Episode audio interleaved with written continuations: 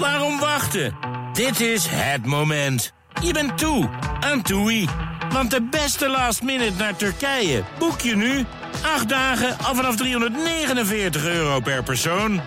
Boek op toei.nl, in de TUI-app of bij je reisadviseur. TUI. Live happy. De Friday Move wordt mede mogelijk gemaakt door Europarks en TUI. Blijf scherp.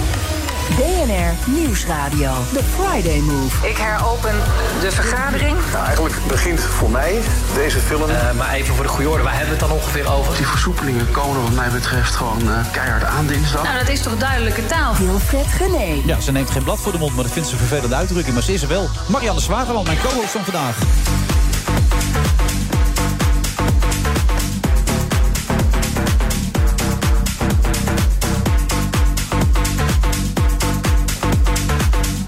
Op vrijdag 21 januari. Nu nog vanuit uh, café-restaurant Dauphine zonder publiek. We gaan er eigenlijk vanuit volgende week dat het anders zal zijn. Toch, Marianne? Ja, en dat ik dan ook meer uh, mag komen. Hè? Als QR-weigeraar mag ik de horeca al heel lang niet in. Oh ja. Dus uh, ja, het is voor mij heel onwennig om hier gewoon naar binnen te mogen. Ja, en dat blijft toch een ook, beetje illegaal. En dat blijf je ook volhouden, dat QR... QR-weigeraar, ja, ja, absoluut. Ja, ja, ja. Dat is mijn grote missie waar ik op zit. Ja, Jij begon een beetje stroef vandaag, had ik het gevoel. Jij kwam binnen, toen stelde ik je al een impertinente vraag, vond jij, over, over je vaccinatie. Toen gingen we net een introotje doen. Toen zei je, een blad voor de mond nemen is niet van deze tijd. Nou, is een beetje uitgekoude. Uit, maar ik heb het gevoel dat jij een beetje. Je ziet er moe uit. Ik moe inderdaad, ja. Ik heb het gevoel dat jij een weekje. Moet je niet zo'n weekje vrij nemen? Jij werkt ook gewoon te hard. En, en is ook een beetje. Ja, toch ook een beetje broodroof. Van, er zouden drie mensen zouden jouw werk kunnen doen. Ik pleeg broodroof, hoor ik hier. Ja, en jij doet het gewoon in je eentje. Laat mij nou eens een maand gewoon deze show overnemen, bijvoorbeeld. Oh, zou je deze over willen nemen? Ja, heel graag. Is zojuist... ook, ook, wel voor altijd, eventueel. Oh, Oké. Dus dat zal ik eens eh, bespreken nou, met de hoofdredacteur. Want, een goed plan. Want het grappige is, er wordt nu gekeken of wij binnen afzienbare tijd naar Bonaire kunnen met Toei. Oh, Bonaire. Oh, dat is heel saai hoor, Bonaire. Nou ja, maar ze zoeken een vervangende presentator, omdat ik oh. waarschijnlijk niet mee kan. Nou, ik kan. Met een uitgesproken iemand. Dus ik denk dat we het bij deze opgelost ik, uh, hebben. Ik zal eventjes uh, mijn sollicitatiebrief ja. versturen. Hij is net weggelopen, Paul. Paul van der Linden. Maar Die gaat daarover, hè? Producer, dat gaan we regelen. Lekker ja. Bonaire. Het schijnt heel erg leuk te zijn, dat heb ik net gehoord. ja, ik ben er wel eens, ik ben er wel eens een week of vier geweest. Ja. Maar dat is hetzelfde als vier weken naar Texel. Dat je denkt, uh, mag ik ergens naartoe zwemmen waar het wel leuk is, ja. ja. Oh, ik vind Texel een paar dagen altijd wel fijn. Ja, nee, een paar dagen is super. Ja, absoluut. Ja. De gespannen kaken van John de Mol, hij walgt van die zijkwijven. Was jouw conclusie na het zien gisteren van Boos? Nee, nee, nee. Mijn conclusie na het zien gisteren van Boos is... Uh, John de Mol is een lul. Ja. Dat had ik ook als kop boven mijn column gewild in de Telegraaf vandaag. Mm -hmm. Maar ze hebben er bij de Telegraaf iets anders van gemaakt. Um, dus daardoor lijkt het net alsof ik vind dat het zijkwijven zijn. Mm -hmm. de, de, slachtoffers. Uh, de mensen die nu zo moedig zijn geweest om ja. zich te melden. Terwijl dit juist de, de, de strekking van de column is juist nou dat ik dat niet vind. Hey, en de reden waarom dat het er niet boven staat... is omdat John dan toch nog steeds ergens invloed heeft... dat die kop er niet boven komt? Is dat, dat nee, niet? goddank, goddank is het John de Mol niet gelukt om nee, de want in je laatste boek heb je dat beschreven. Ja, op, uh... uitgebreid uh, beschreven. En ja. uh, mensen die meer willen weten over hoe dat er nou aan toe gaat... achter de schermen van de media en ook bij John de Mol... die moeten toch dat boek lezen, Absoluut. Verslaafd aan druk inkt. Want dan leg ik het allemaal uit. Ja. Nee, dat zou Wat een ik drama trouwens een geweldig worden. verhaal vind... is dus dat jij op een gegeven moment een rapport schrijft... Ja. over een samenwerking uh, met Talpa. En dat jij er onder andere in schrijft dat hij een enorme narcist is. Uh, die naar niemand luistert en die niet kan delen. En altijd op, met 180 kilometer. Althans, je kan zien dat hij met 180 kilometer op een betonnen muur afrijdt. En dat niemand dan ingrijpt. Ja. Maar dat had je per ook aan iemand van Talpa gestuurd. Dat rapport. Ja, dat was in de tijd dat ik nog directeur was bij de Telegraaf. Ja. Toen, zouden wij, toen had John de Mol nog zo'n andere zender die alweer geflopt is. Uh, een aantal jaar geleden, tien. Ja. Zat jij daar ook? Of Ja, nee, heb jij toch niet kunnen verhinderen dat het flopte? En dat wilde die toen is bij. Een van de weinig goed bekeken programma's, Oh, wel. voetbal. Oh, voetbal, ja, dat, dat lukt altijd wel. Dat zou Maar die, wilde John de Mol toen bij de Telegraaf in de, in de maag splitsen. Die zender moest dan ook Telesport gaan heten. Dus daar had jij dan een hele prominente rol eh, ook in gehad in dat plan waarschijnlijk. Maar goed, ik, ik was als, als betrokken directeur verantwoordelijk voor dat project. En eh, wij wilden dat natuurlijk helemaal niet. Maar Nee. wij gingen dan ook met, met een aantal hoofdredacteuren en, en collega-directeuren van mij... gingen we dan op zaterdag, eh, hè, want dan verveelt John zich. Dus dan zoekt hij mensen eh, die, die naar hem toe willen komen. En nou, dan gingen wij in een hele delegatie naar eh, Laren toe. En dan ging hij ons uitleggen waarom het een geweldig idee was... dat die zender in handen van de Telegraaf moest komen. In een soort joint hem daar als venture. een tweedehands autoverkoper. op Ja, ja, ja, het, ja, maar dat is, geen, dat is een compliment. Hè. Ik ben zelf Ja? gediplomeerd tweedehands autoverkoper. Oh. Ik heb de auto's gewoon Drieberg gedaan. Dus, maar, hè, dus ik herken daar een, een, een ja, gedreven autoverkoper in. Die zijn totaal geflopte vehikel dan toch uh, proberen te verkopen. En toen, toen hebben wij, wij wilden dat niet, maar wij dachten, nou, dat, dat klinkt ook een beetje vervelend. Niemand durft namelijk nee te zeggen tegen John de. Hè? Jij ook niet. Ja, je werkt je helemaal het schompers. En, en ja, waarom is dat? Je hebt toch geld genoeg? Is dat zo, ja? Waarom, ja wat, wat is trouwens geld genoeg? Vind ik wel een goed begrip. Wanneer heb je Ja. geld genoeg?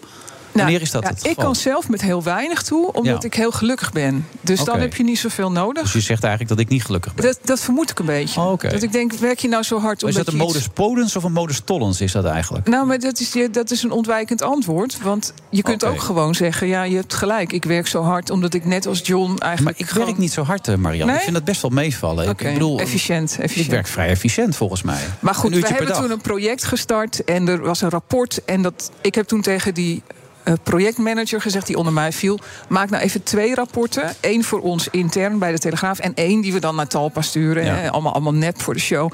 En toen stuurde hij het verkeerde rapport eh, naar Talpa. Ja, zonder dat jij ik dat het had geschet. Nou, dat, dat jullie het ik- helemaal niet wilden en dat het gewoon... Daar stond eerlijk in wat wij, wat wij bij de Telegraaf vonden. Namelijk, John is een narcist en niemand durft hem tegen te spreken en bladibla.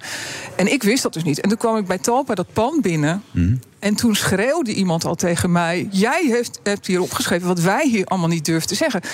En dat, ik bedoel, dat was misschien voor mij de eerste keer... dat alles waar nu over gesproken wordt in de media... van ja, hè, oud-medewerkers van, eh, van Talpa noemen dat eh, John de la Tourette. Hè. Ze lijden daar allemaal aan het syndroom van John de la Tourette. Dus elke zin bij Talpa begint met... ja, John wil, ja, maar John gaat, eh, John moet. Hè, dus alles is in het... Ja, nou, goed, Nee, jij, dat herken jij, ik. jij nee, werkt dat voor de herken ik. man. Dat herken ik inderdaad, absoluut. Maar wat herken, wat herken jij nog meer van wat je allemaal deze week hebt gehoord en gezien Nou in ja, de ik, media? ik bedoel, eh, in- eerder deze uitzending, of eerder eh, in de deze week, hebben we in de uitzending van eh, VI vandaag nog gesteld dat er wel een angstcultuur is. Dat als John ergens binnenkomt, dat iedereen in de vlekken schiet. En dat vertelde Johan Ja. en dat bevestig ik ook. En, Ja. Maar later, gisteravond bijvoorbeeld, merk ik aan Johan dat dat dan wel weer meevalt. Dus Nou, ja, Johan zat een beetje te. Ik heb gisteren naar jullie gekeken. Je weet, ik doe dat niet graag. Want Nee, ik kan ik kan me Johan niet zo goed eh, hebben. Maar ik, heb toch mijn, eh, ik wilde me natuurlijk inlezen voor vandaag. Dus ik heb gekeken. Maar die zat het ook allemaal een beetje natuurlijk weg te poetsen. ja. Maar dat er een angstcultuur heerst binnen Talpen, dat weet iedereen. Ja. Maar het gaat natuurlijk nu om de beschuldigingen die er gedaan zijn. En dat iedereen dat al lang wist. Dat, jij loopt daar ook al heel lang rond. Dus jij moet ook dat soort dingen gezien hebben. Nou ja, ik werk bij de sport. En eh, dat, is, dat meen ik echt serieus. Dat is een andere sfeer daar. Wij werken bijna met alleen maar mannen. Er werken bijna geen vrouwen. Dus Ja. daar merk je niet zoveel van. Maar ik kan niet ontkennen dat je die verhalen natuurlijk wel eens hoort. Dat, zal absoluut, het, eh, dat is absoluut waar. Dat, En je hebt nooit gedacht, ik moet eens aan de bel trekken. maar ik, ik weet geen specifieke gevallen. Ik wist geen specifieke gevallen. Dat weet ik nu wat ik heb gezien. Maar Ja. als je bij sport werkt, zit je altijd op de eigen afdelingen.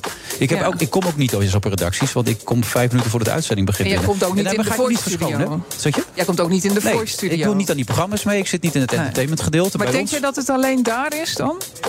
Bij de Voice bedoel je? Ja? Nee, dat denk ik niet. Ik denk Nee. dat het heel wijd verspreid is. eh, absoluut. En Ja. daar vooral waar mensen met eh, vermeend talent of groot talent iets willen bereiken, waarbij ze er alles voor over hebben, dan ontstaat zo'n machtscultuur, denk ik ook. Nou ja, en zeker, zeker bij John de Mol. Want ik haalde het nog in mijn column aan eh, op BNR hier eh, deze week. Ik had eh, voor, als research voor mijn eigen boek eh, had, ik, had ik dit boek eh, gekocht. Oh, de gangen Tweedehands op de Ja. markt. De gangen van John de Mol's boek uit 2004. Maar wel geschreven door journalisten die hier bij het FD vandaan kwamen. Dus echt een goed eh, gedegen boek. Ja, daar staat gewoon in hoe hij zelf ook... Nou, de grootste rokkenjager, dat weet ook iedereen wel in Hilversum.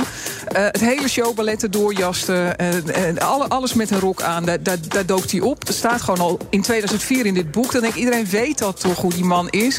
En dat is een cultuur die je dan ook gewoon zo'n bedrijf binnenbrengt. En dat weet zijn zus en dat weet iedereen die daar werkt. Die, die, die, ja, dan denk ik, ja, heeft er dan nooit iemand zich vrij gevoeld, ook Linda niet, om daar tegen op te Ja, staan? Linda zegt nu dat ze alleen nog maar op haar eigen platform dingen gaat vertellen, omdat de andere media niet te vertrouwen is. Ja, nou ja, dat haal ik vandaag ook in mijn Telegraafcolumn aan. Dat, dat vind ik nogal een steek naar alle andere media toe. Want eh, zij heeft dus ook bij Linda altijd ja, politiek correcte taal uitgeslagen. Hè? Sisterhood en Me Too. En, en de onthullingen komen nu van andere media. En dan zeggen, ja, ik vertrouw de media niet. Dan denk ik, ja, ik vertrouw Linda als platform dus niet. Want als je er zo dicht op hebt gezeten je hele leven lang. En je, en je, en je doet wel mee aan, aan ja, alle folderteksten over MeToo. Maar je vertelt niet wat je echt weet.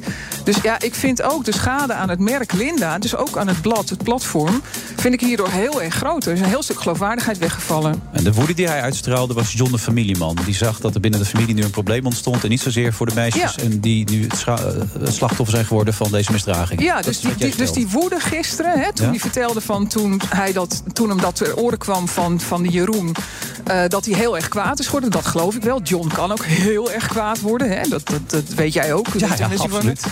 Eh, maar dat was niet omdat hij dacht: eh, oh, wat erg dat die slachtoffers dit is aangedaan. Nee, hij dacht: vuile klootzak, je bent met mijn zus, doe even normaal en gedraag je. Ja. Dus, dus het was wel woede, maar het was niet de goede woede. Niet oprechte woede richting die meisjes. Nee, Waarbij die ook niet totaal niet. zich kon voorstellen waarom ze niet naar voren was zijn gekomen. Nee. Nee, en dat, dat verwijt ik Linda dan misschien nog wel meer dan John. En dat is ook mijn oproep die ik in mijn column doe. Eh, machtige mediavrouwen, zoals Linda. We hebben hier. Zoals jezelf. Ja. Bij, nou, we hebben hier bij de FD Media Groep. Hè, we hebben hier eh, de CEO is een vrouw, de hoofdredacteur van BNR is een vrouw. Er zit een vrouw in de hoofdredactie van, van het FD. Ehm, ik heb zelf, toen ik de eerste vrouwelijke directeur was bij de Telegraaf, heb ik ook onder mijn verantwoordelijkheid dit soort dingen laten gebeuren. En toegestaan dat de meisjes afgevoerd werden via de achterdeur. En die directeur die met zijn poot aan het meisje had gezeten, die bleef gewoon. Ik heb niet ingegrepen toen. Maar dan neem je jezelf nu kwalijk. Enorm, enorm. Ja, en je wilt enorm. dat dat nu gaat veranderen. Het is nu tijd om dat aan te pakken. Nou ja, weet je, er zijn dus ook vrouwen op machtsposities in de media. En als die zich er nu eens wat actiever mee bemoeien. En ook dat de foute grap niet gemaakt mag worden. Gewoon zorgen dat mensen zich veilig voelen. Dan zou er al wat veranderen. En ik vind ook dat Linda, stop met janken. Weet je, je, je bent bijna 60. Je bent voor de zoveelste keer door een kerel eh, nou belazerd. Ja, weet je, twee dagen huilen in een hoekje, prima. Maar nu gewoon terug de werkvloer op. En, en herstellen wat er daar is aangericht. Dan ben je een powervrouw. Ik vind haar een powervrouw. Geldt ook voor, voor Karin de Groot, hè, de, de, de baas van, van ITV. ITV, waar, waar de voice nu wordt gemaakt. Jij kent haar ook goed. Vind ik een ongelooflijke powervrouw. Ja. Die vrouwen moeten nu opstaan en moeten zeggen... oké, maar nu echt schoon schip. En nu zorgen dat iedereen zich hier veilig voelt. Praten we zo over door met Sanne Dikhoff, mediaadvocaat. Tot zo. Ja.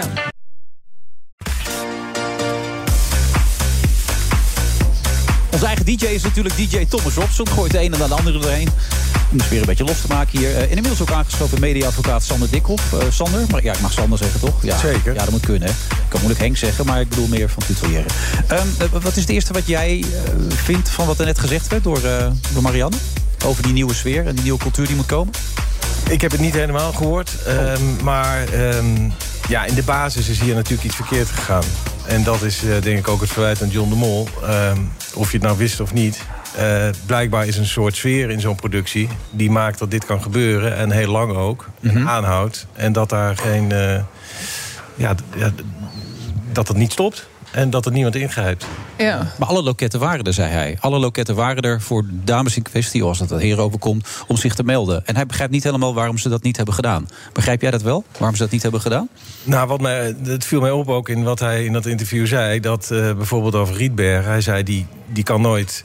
eh, die is niet in een machtspositie geweest. Want Ja. hij was niet degene die bepaalde of iemand doorging, et cetera. Ja. Maar het gaat natuurlijk over de perceptie van die deelnemers. Die zien hem als een Ja. belangrijk onderdeel van het programma. En inderdaad ook de zwager van. Dus die, die zullen die perceptie eh, eh, wel Kan hij hebben. zich dat echt niet voorstellen? Of zullen zijn advocaat hebben gezegd zeg maar, dat je dat niet kan voorstellen? In het kader van misschien toekomstige zaken. Ik kan me niet voorstellen dat hij dat interview niet heel goed heeft voorbereid. Hij heeft toch gewoon met een aantal advocaten dit helemaal met een rollenspel, toch neem ik aan, of niet? Dit? Nou, met een rollenspel, dat hoop ik niet, want dan hebben ze heel slecht eh, voorwerk gedaan. Eh, maar hij heeft het niet, niet voorbereid met iemand die snapt hoe je zo'n interview moet geven. Eh, en, en vergis je niet, er hangt nogal wat van af, hè, Je voor vond het John. een slecht interview. Ik, vo- voor John vond ik het een heel slecht interview. En ook voor iemand met zoveel media-ervaring had je je beter moeten voorbereiden op wat je had kunnen verwachten. Ehm, Wat, wat, wat maakt het een slecht interview dan? Waar, waar kwam dat nou, er zat natuurlijk geen enkel inlevingsvermogen in. Maar je zegt net terecht al, hij zal het met advocaten hebben voorbereid. En terecht, want er hangt nogal wat vanaf. Ja. Hij heeft dat productiebedrijf wat The Voice maakt... heeft hij voor heel veel geld, bijna een miljard euro, verkocht. Daar zijn nog rechtszaken over geweest... omdat de kopende partij, ITV, vinden dat ze daar 125 miljoen te veel voor betaald hebben. Nou, met de kennis van nu zouden ze daar best wel eens gelijk in kunnen hebben. Dus ik kan me heel goed voorstellen dat daar nog wel een juridisch appeltje geschild gaat worden. Ik heb ook in mijn BNR-column deze week gezegd... de, de kurken zijn waarschijnlijk alweer geknald op de Zuidas. Hmm. Ik heb het zelf gezien bij de overname die John probeerde te doen van de, de Telegraaf. Telegraaf, ja. Nou, dat was feest op de Kostte 10 Zuidas. miljoen, hè? Alleen al aan de kant van de krant. Hè? Ja. En, en, en ik was er toen zelf bij in die rechtszaak bij de ondernemingskamer. Want uiteindelijk werden dat hele smerige rechtszaken. Echt alles met, met, met zo'n toga aan liep daar rond. En zelfs die rechter van de ondernemingskamer in Amsterdam, die wel wat gewend is, die zei: Ik heb nog nooit zoveel advocaten bij elkaar gezien. Dus Nee, weet je, als, als. John de Mul juridisch in de shit komt, nou, dan is het feest eh, bij, bij alle collega's eh, van de Dat advocaten. verklaart ook de discussie 2016 of 2019... waarin hij voor het eerst een reprimande had gehad. Dat- Zeer belangrijk, zeer belangrijk. En bovendien heeft hij natuurlijk net zijn hele handeltje aan RTL verkocht. Die deal moet nog afgerond en goedgekeurd worden. Er zijn nog wat dingetjes af te hechten. En ook dat komt natuurlijk echt in een ander daglicht nu te staan. En eh, ja, ik heb zelf eh, in mijn column deze week op deze zender natuurlijk het, het vermoeden even op tafel gelegd dat er misschien ook, nou, misschien is wel wat georchestreerd. Hè. Er waren zoveel geruchten al gaande. Het is heel makkelijk om als zenderbaas of iemand daar net onder even een paar belletjes met journalisten te doen. En zeggen: joh, let eens hierop, let eens daarop. Ja, Misschien is dat ook nog wel een scenario. om het een beetje in discrediet te brengen... Talpa, The Voice, John de Mol... en daar misschien met de prijs nog iets mee te kunnen doen... of eventueel andere afspraken te doen. Eventueel andere afspraken. Want in die, in die overname heeft de Mol dus eh, beklonken met RTL... eh, dat hij nog de komende jaren behoorlijk wat programma's mag leveren aan die zender... en nieuwe formats mag uitproberen op gegarandeerde tijdslots. Nou, jij, jij werkt voor John de Mol. Wanneer is er voor het laatst een, een, een groot nieuw eh, programma van hem gelukt? Nou, ja, precies. I rest my case. Dus ik kan me voorstellen, als ik de baas van RTL nu was... directeur van RTL... en ik zag voor mij dat ik de komende jaren... al die, die, die meuk van, Jo- van John de Mol moest gaan programmeren... Hij kan wel wat, toch? Kom op. Ik Nee, bedoel, maar op SBS is natuurlijk die laatste jaar... wat is er nou gelukt? eh, Veronica Inside. Eh nee, dat is flauw. Ja, nou ja, Trouwens, maar maar, even- nou, maar het is je- nog waar ook. Het is nog waar ook wat je nu zegt. Want je kan geen ander voorbeeld noemen. Dus als jij RTL-baas bent en je ziet opdoemen... Meilandjes, hè? Groot succes. Ja, Ja. Ja. Maar we gaan even terug naar Sander, want anders hebben we Ja, al de tijd sorry. voor Sander verspeeld. Wat vond jij van het interview dan? Want eh, Marianne vond het een slecht interview.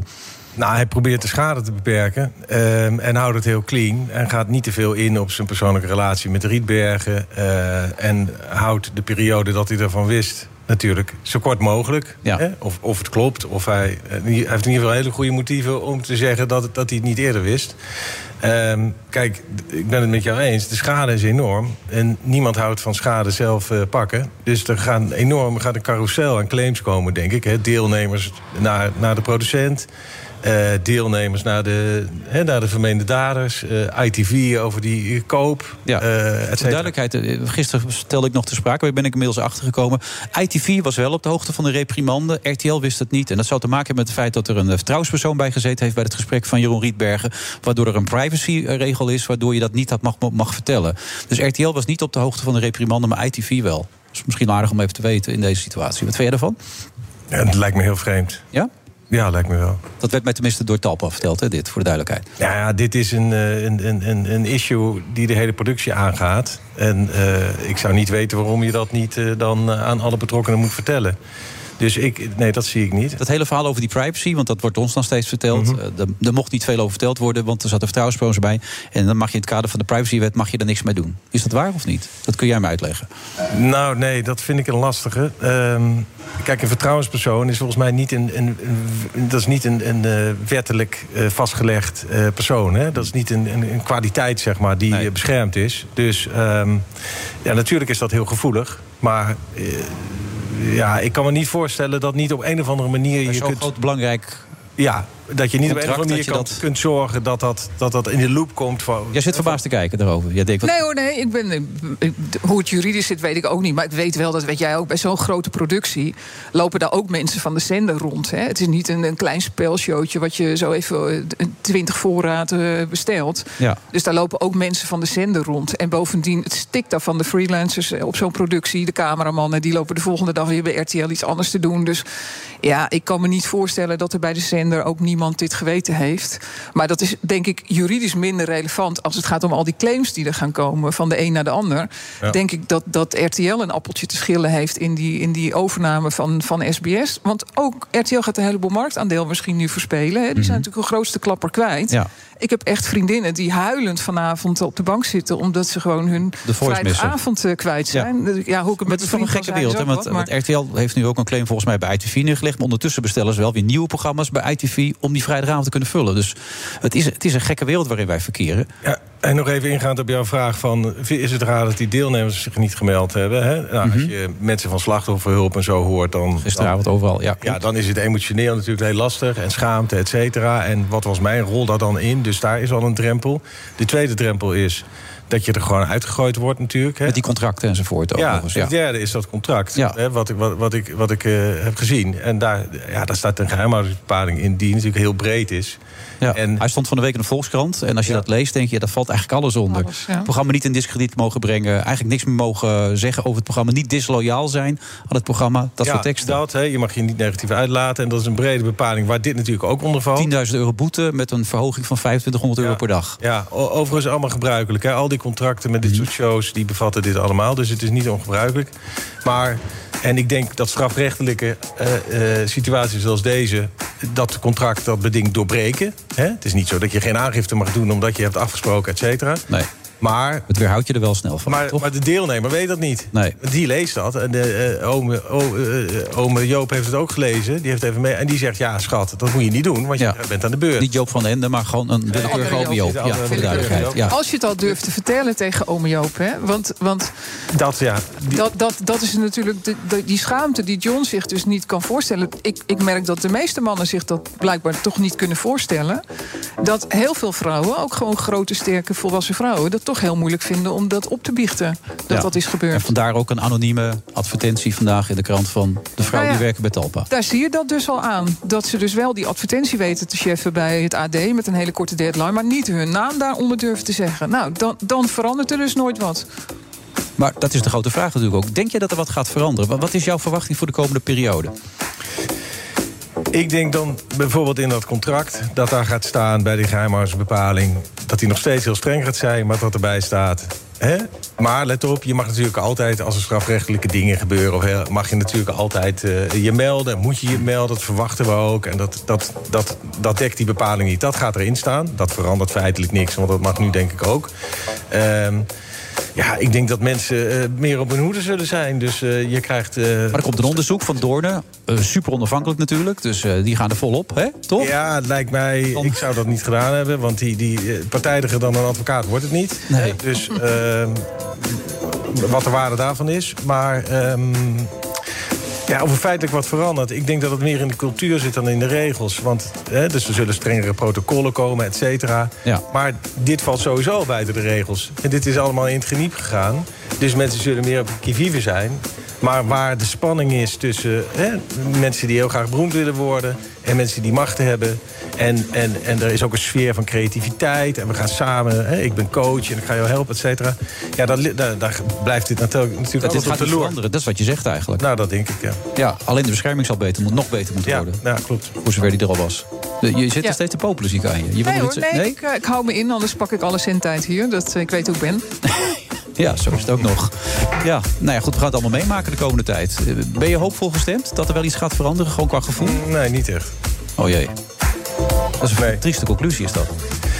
Ja, En dat is gebaseerd op het feit dat dit nu even heel groot wordt...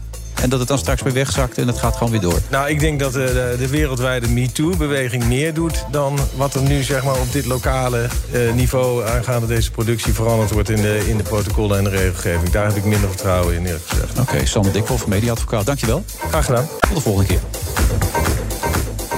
Waarom wachten? Dit is het moment. Je bent toe aan TUI. Want de beste last minute naar Turkije boek je nu. 8 dagen al vanaf 349 euro per persoon. Boek op toei.nl, in de TUI-app of bij je reisadviseur. TUI, live happy. BNR Nieuwsradio. The Friday Move. Ik ga heel precies zijn vandaag. Echt heel precies. En desalniettemin is ook vandaag het aantal patiënten in de ziekenhuizen ligt lager. Die versoepelingen komen wat mij betreft gewoon uh, keihard aan dinsdag. En die blijken achteraf te pessimistisch. Wilfred Genee. Nick Schilder is de meest duurzame man van Nederland. Nee, helemaal niet. Ja. Oké. Okay.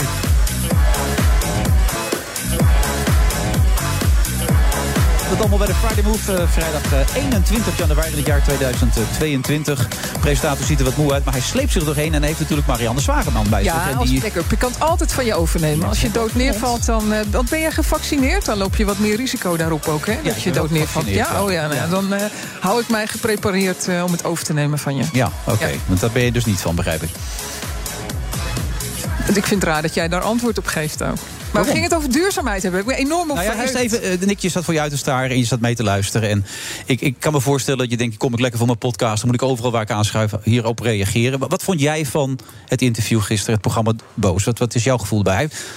Heeft er wel gezeten, over, over, ja, het programma. Wat was jouw gevoel? Het programma. Nou, dat dat, dat uh, maakte in mij een, uh, een cocktail van negatieve emoties los. Um, het meeste wist, wist je natuurlijk al. En... Um, ja, ik, ik, ik, ik heb het er vandaag ook weer veel over gehad met, uh, met mensen om me heen. En het feit dat je. En ik ben ook een oud talentjachtkandidaat, dus ik ja. weet hoe overrompeld je kunt zijn. En het gegeven van The Voice, hoe wij erop mee zijn begonnen. De eerste bladzijden die lazen als. Uh, het draait niet om het uiterlijke. We gaan met blind editions doen. Het draait om de stem. En uh, we gaan muzikale carrières begeleiden. Dat is een hele eervolle taak. En het programma werd omarmd door alles en iedereen. Er zijn veel lange termijn carrières uit voortgekomen. En het, was, het is een heel mooi gegeven in de basis. Alleen inderdaad, ja, daar, hebben, daar hebben mensen gewoon misbruik van hun positie gemaakt. Ja. Uh, wat heel erg pijnlijk is. Dat is iets waar ik heel kwaad om kan worden. Want, want dat, dat, heel, dat deel wat ik en nog steeds wel als een hoogtepunt als carrière beschouw... dat is wel degelijk uh, heel hevig bezoedeld nu. Ja, waarbij jij zelf aangaf bij Boven van de Week... dat je daar eigenlijk niks van gemerkt hebt. Dat is jouw... Nee, nee ik, ben, ik ben in gedachten heel veel teruggegaan... want wij zijn er al negen jaar uit. Dus ik moet, ik, dat, dan moet je wel diep graven. En ja. je blijft jezelf ook afvragen van... heb ik nou iets gemist? Of liep ik nou met oogkleppen op? En ik heb, we hebben ook, Simon en ik hebben allebei contact met oud-kandidaten gehad. En, en ook de vraag steeds gesteld van... hadden wij iets beter kunnen doen? Gelukkig is het antwoord steeds nee. Dat, dat, dat, nee, jullie waren echt hele fijne coaches. Is het antwoord dat wij steeds krijgen. En, uh, of was ik nou naïef? En, uh, en die kandidaten van jou die hebben ook geen rottigheid mee. Sommigen niet hebben niks meegekregen en sommigen wel. Ja, ja dus, dat, dus het was er wel in jouw tijd. Het, ja, maar dat is gisteren ook al benoemd. Hè? Dus dat het al, uh, al tien jaar terug gaat. Dat ja. kwam ook naar ja. voren in de docu. Dus uh, dat, dat, dat, dat, was dan iets wat ik al wel een beetje uh, geleidelijk aan hoorde. Want ik dacht eerst, zou het dan een cultuur zijn die erin geslopen is? En dat wij, bij ons in het begin nog niet was. Maar nu werd dus toch duidelijk van het was al, was al heel vroeg aan de hand. Hmm. En dan draait wel je maag om. Ja. En, en, maar, en neem je zelf ook iets kwalijk dan? Nou, nou nee, want ik, ik, ik, dat, dat, dat is iets wat ik al eerder gezegd heb hoor. Maar, maar waar, ik, waar ik mezelf aan vasthoud, is dat we hebben dingen meegemaakt dat er een uh, redacteur was irritant. Die stelde een beetje, uh, ja, die, niet, niet seksueel grensoverschrijdend, maar een beetje wel op vragen op een provo provocerende manier. Om een bepaalde emotie uh, los te krijgen bij kandidaten. Nou, die gaven dat bij ons aan, die vonden dat niet fijn. En je zag dat die dan gestrest raakte, die werd per direct vervangen. Hmm. En een, een, een zangcoach die was heel streng, die, die was heel heftig in zijn methode. ook niet, absoluut niet seksueel grensoverschrijdend, maar op een andere manier. Dat vonden de kandidaten niet prettig. Nou, die werd vervangen.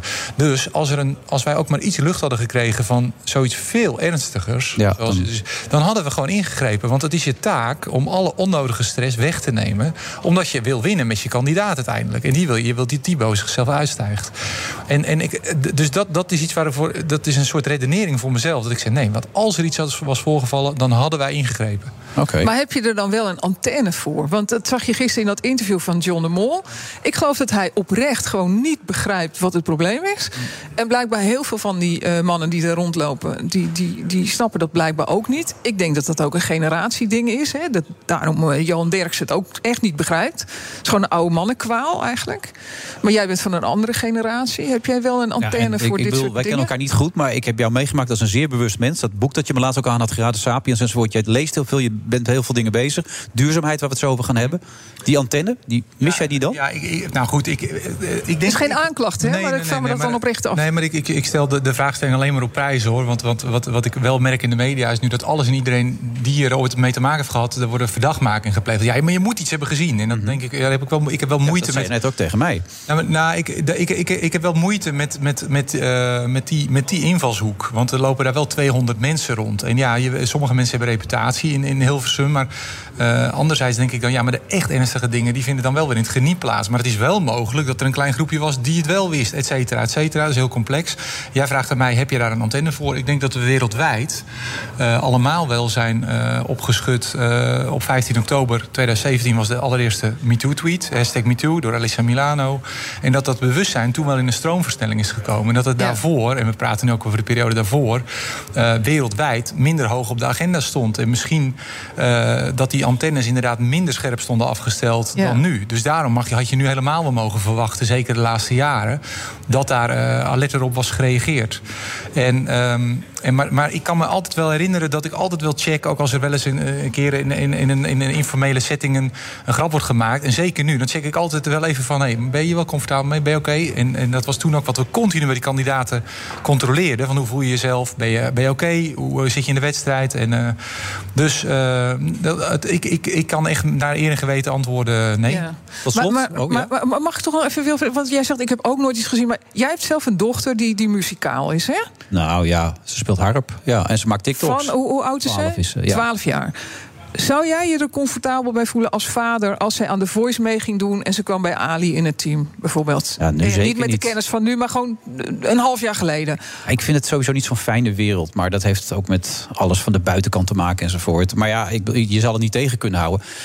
Ik vind het lastig. Ik vind het lastig wat daarbij, eh, wat, om daar echt een goed antwoord op. Maar met de kennis van nu merk ik aan mezelf. Dat, dat, dat maakt het nu zo lastig om daar nu nog een voorstelling van te Ja. maken. Weet je wel? Dus Ja. je weet nu zoveel dat je denkt, ja, in geen honderd jaar natuurlijk. Nee. Ik weet niet of ik dat gevoel zou Maar hebben die, die gehad. als Ali ik dat- B was toch gewoon een totale bokito? Dat, dat, ziet- Ja. dat ziet toch iedereen... Daar hoef je niet heel erg eh, goede bril voor te hebben, toch? Nee, Dus dat- nou ik- we nog steeds ik- op het punt. Dat ik heb geen kinderen hoor, maar ik, ik zou denk niet zo snel mijn kinderen naar zo'n. Zelfs al waren ze 17, 18, zou maar ik denk niet zo snel in zo'n setting. Eh, Nee. Nee, dat heb ik überhaupt ook, niet naar talentjacht. Nee, ik, ik roep steeds tegen ze: ga alsjeblieft niet bij de tv. Hè? Ik weet niet wat jij tegen je kinderen zegt, Nick, maar. Nou, wij waren ook bij de eerste seizoenen van The Voice Kids betrokken. En toen, ik kan me nog herinneren dat wij heel erg eh, ja, huiverig waren voor het teleurstellen van kinderen. Maar toen, toen werd er, er ook al wel vergelijkingen. Want ja, soms moet je dan iemand teleurstellen, want die is geen ronde verder. En, en, en, en we dachten, jeetje, voor een kind kan het wel heftig zijn.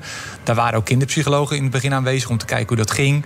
Dat is ook zo. Bij, kijk, bij, bij het Junior Songfestival, er zijn natuurlijk heel veel kinderprogramma's waar ook een competitief element is. Dus op een bepaald moment merkten wij dat de meesten het een fantastisch avontuur vonden. En er waren hele strenge protocollen, zoals al in die docu ook naar voren komt. Dat er altijd iemand bij was, werd nooit alleen gelaten. Nee. Werd, werd, altijd, wel, werd altijd een check gedaan. Dus eh, jij zegt het is geen fijne wereld. Ja, ik, ik, heb, ik heb dus gewoon altijd zelf heel positieve eh, ervaringen gehad. En het werk is hartstikke programma. leuk. Het werk is hartstikke leuk. Maar het, het randgebeuren op een gegeven moment met de, de, de tijd waarin we nu leven. Ik word er niet altijd even vrolijk van. Nee, eh, maar goed, dat is, daar ging het ook net over. Van, ja, het is toch een, een klimaat waarin wat, wat misschien kan uitnodigen tot zulke voorvallen. Ja, dat, dat komt wel op heel veel plekken terug. Hè? Want het is in de sportwereld heb je ook eh, uiteenlopende machtsverhoudingen. En in de zakenwereld is dat ook zo. En daarom hoop ik vooral, eh, want, want laat dat dan in hemelsnaam het enige goede zijn wat, wat hieruit voortkomt. Dat het hoog op de politieke agenda komt. Dat de protocollen in het zakenleven gewoon nog eens goed onder de loep worden genomen. En, eh, want, want ja, daar ging het ook over. Van, ja, je, je zal drempelverlagende maatregelen moeten treffen naar mensen die dit eventueel kan overkomen. Maar inderdaad, de eerste eh, ja, de prioriteit en de verantwoordelijkheid ligt bij de daders. En ik sprak vanochtend nog iemand die eh, veel ja, contracten maakt met mensen die dus eventueel op die eh, invloedrijke posities komen. En die zei: ja, moet ik nou gewoon hele basale normen en waarden dan straks in contracten gaan opnemen? Je zult niet anderen ongevraagd betasten en dat soort dingen. Eh, dat, ja, maar dat, dat, dat is misschien best wel. Eh, misschien ook waar John dan, eh, die is dan misschien in zijn hoofd ook al drie stappen verder. Dat hij zegt van ja, meld je. Ja, natuurlijk, je moet, het begint zeker bij die daders, absoluut. Maar ik denk dat ieder weldenkend mens dat bij voor, op voorhand begrijpt al. Dat, dat je dat niet dient te doen. Alleen moest, moet dat nog proactiever en nog explicieter dus wel. duidelijk gemaakt worden. Ja. In die wereld leven we kennelijk. Ik wil naar je podcast toe, maar je je noemt toch even de naam John. John is een lul, zegt eh Marianne Ja. Zwageman vandaag naar column. Vanuit vrouwelijk perspectief, ja. Hoe heb jij naar hem gekeken? Uh, ja, dat, dat, is, ik, ik vind het, dat is moeilijk om daarover te spreken, omdat ik een hele goede band heb met hem en veel respect heb uh, voor hem. Ik, ik, heb eigenlijk altijd, ik ken de verhalen wel dat hij uh, wel eens iemand afblaft, of, maar ik heb, heb niets anders gezien in mijn carrière dan professionaliteit. En voor zo'n groot programma werk, werk ik het allerliefst met hem, omdat hij zo de winter onder heeft en ik zie hem als de beste tv-maker met wie ik ooit heb gewerkt. Ja. Uh, ik, ik, begrijp, ik begrijp enerzijds wel die boosheid die er is nu. Uh, anderzijds denk ik wel van ja, je kan veel van hem zeggen, maar hij pakt dingen wel grondig aan. Dus het is er maar alles aan gelegen, denk ik, om dit ook met wortel en tak uit te roeien. Dat is wel wat ik nu verwacht. Ja. En dan ging er wel zitten, toch? Ik dacht, toen hij op het laatst zei... ik moet leren die vrouwen te begrijpen... dacht ik, hij, hij zit in zijn hoofd alweer over een format na te denken. Dat geloof ik echt. Ja. Dat hij daar nog mee gaat komen of zo herkende dader of weet ik veel. Grappig dat je dat zegt. Ik zat vanmiddag met iemand te praten die zei... macht is van alle tijden. Daar zou je inderdaad een tv-programma over kunnen maken. Hoe macht erotiseert en wat er allemaal bij komt kijken. Nou dus dat betreft... Ja. Of subtiele dingen op, weet ik veel. John kan beter formats bedenken dan wij misschien. Maar dat, dat sluit ik ook nog niet uit. Ja, terwijl je net hebt gezegd dat hij de hele tijd niks meer heeft gecreëerd. Dus. Nee, maar ik ook niet. Hè. Dus ik zit hier wel een grote waffel te hebben. Maar wat is mijn laatste geslagen format? Nou, dat is Ja. trouwens niet waar. Ik heb een hele succesvolle podcast. We moeten het nog even over podcast Nou, zeker. Die podcast, plan B.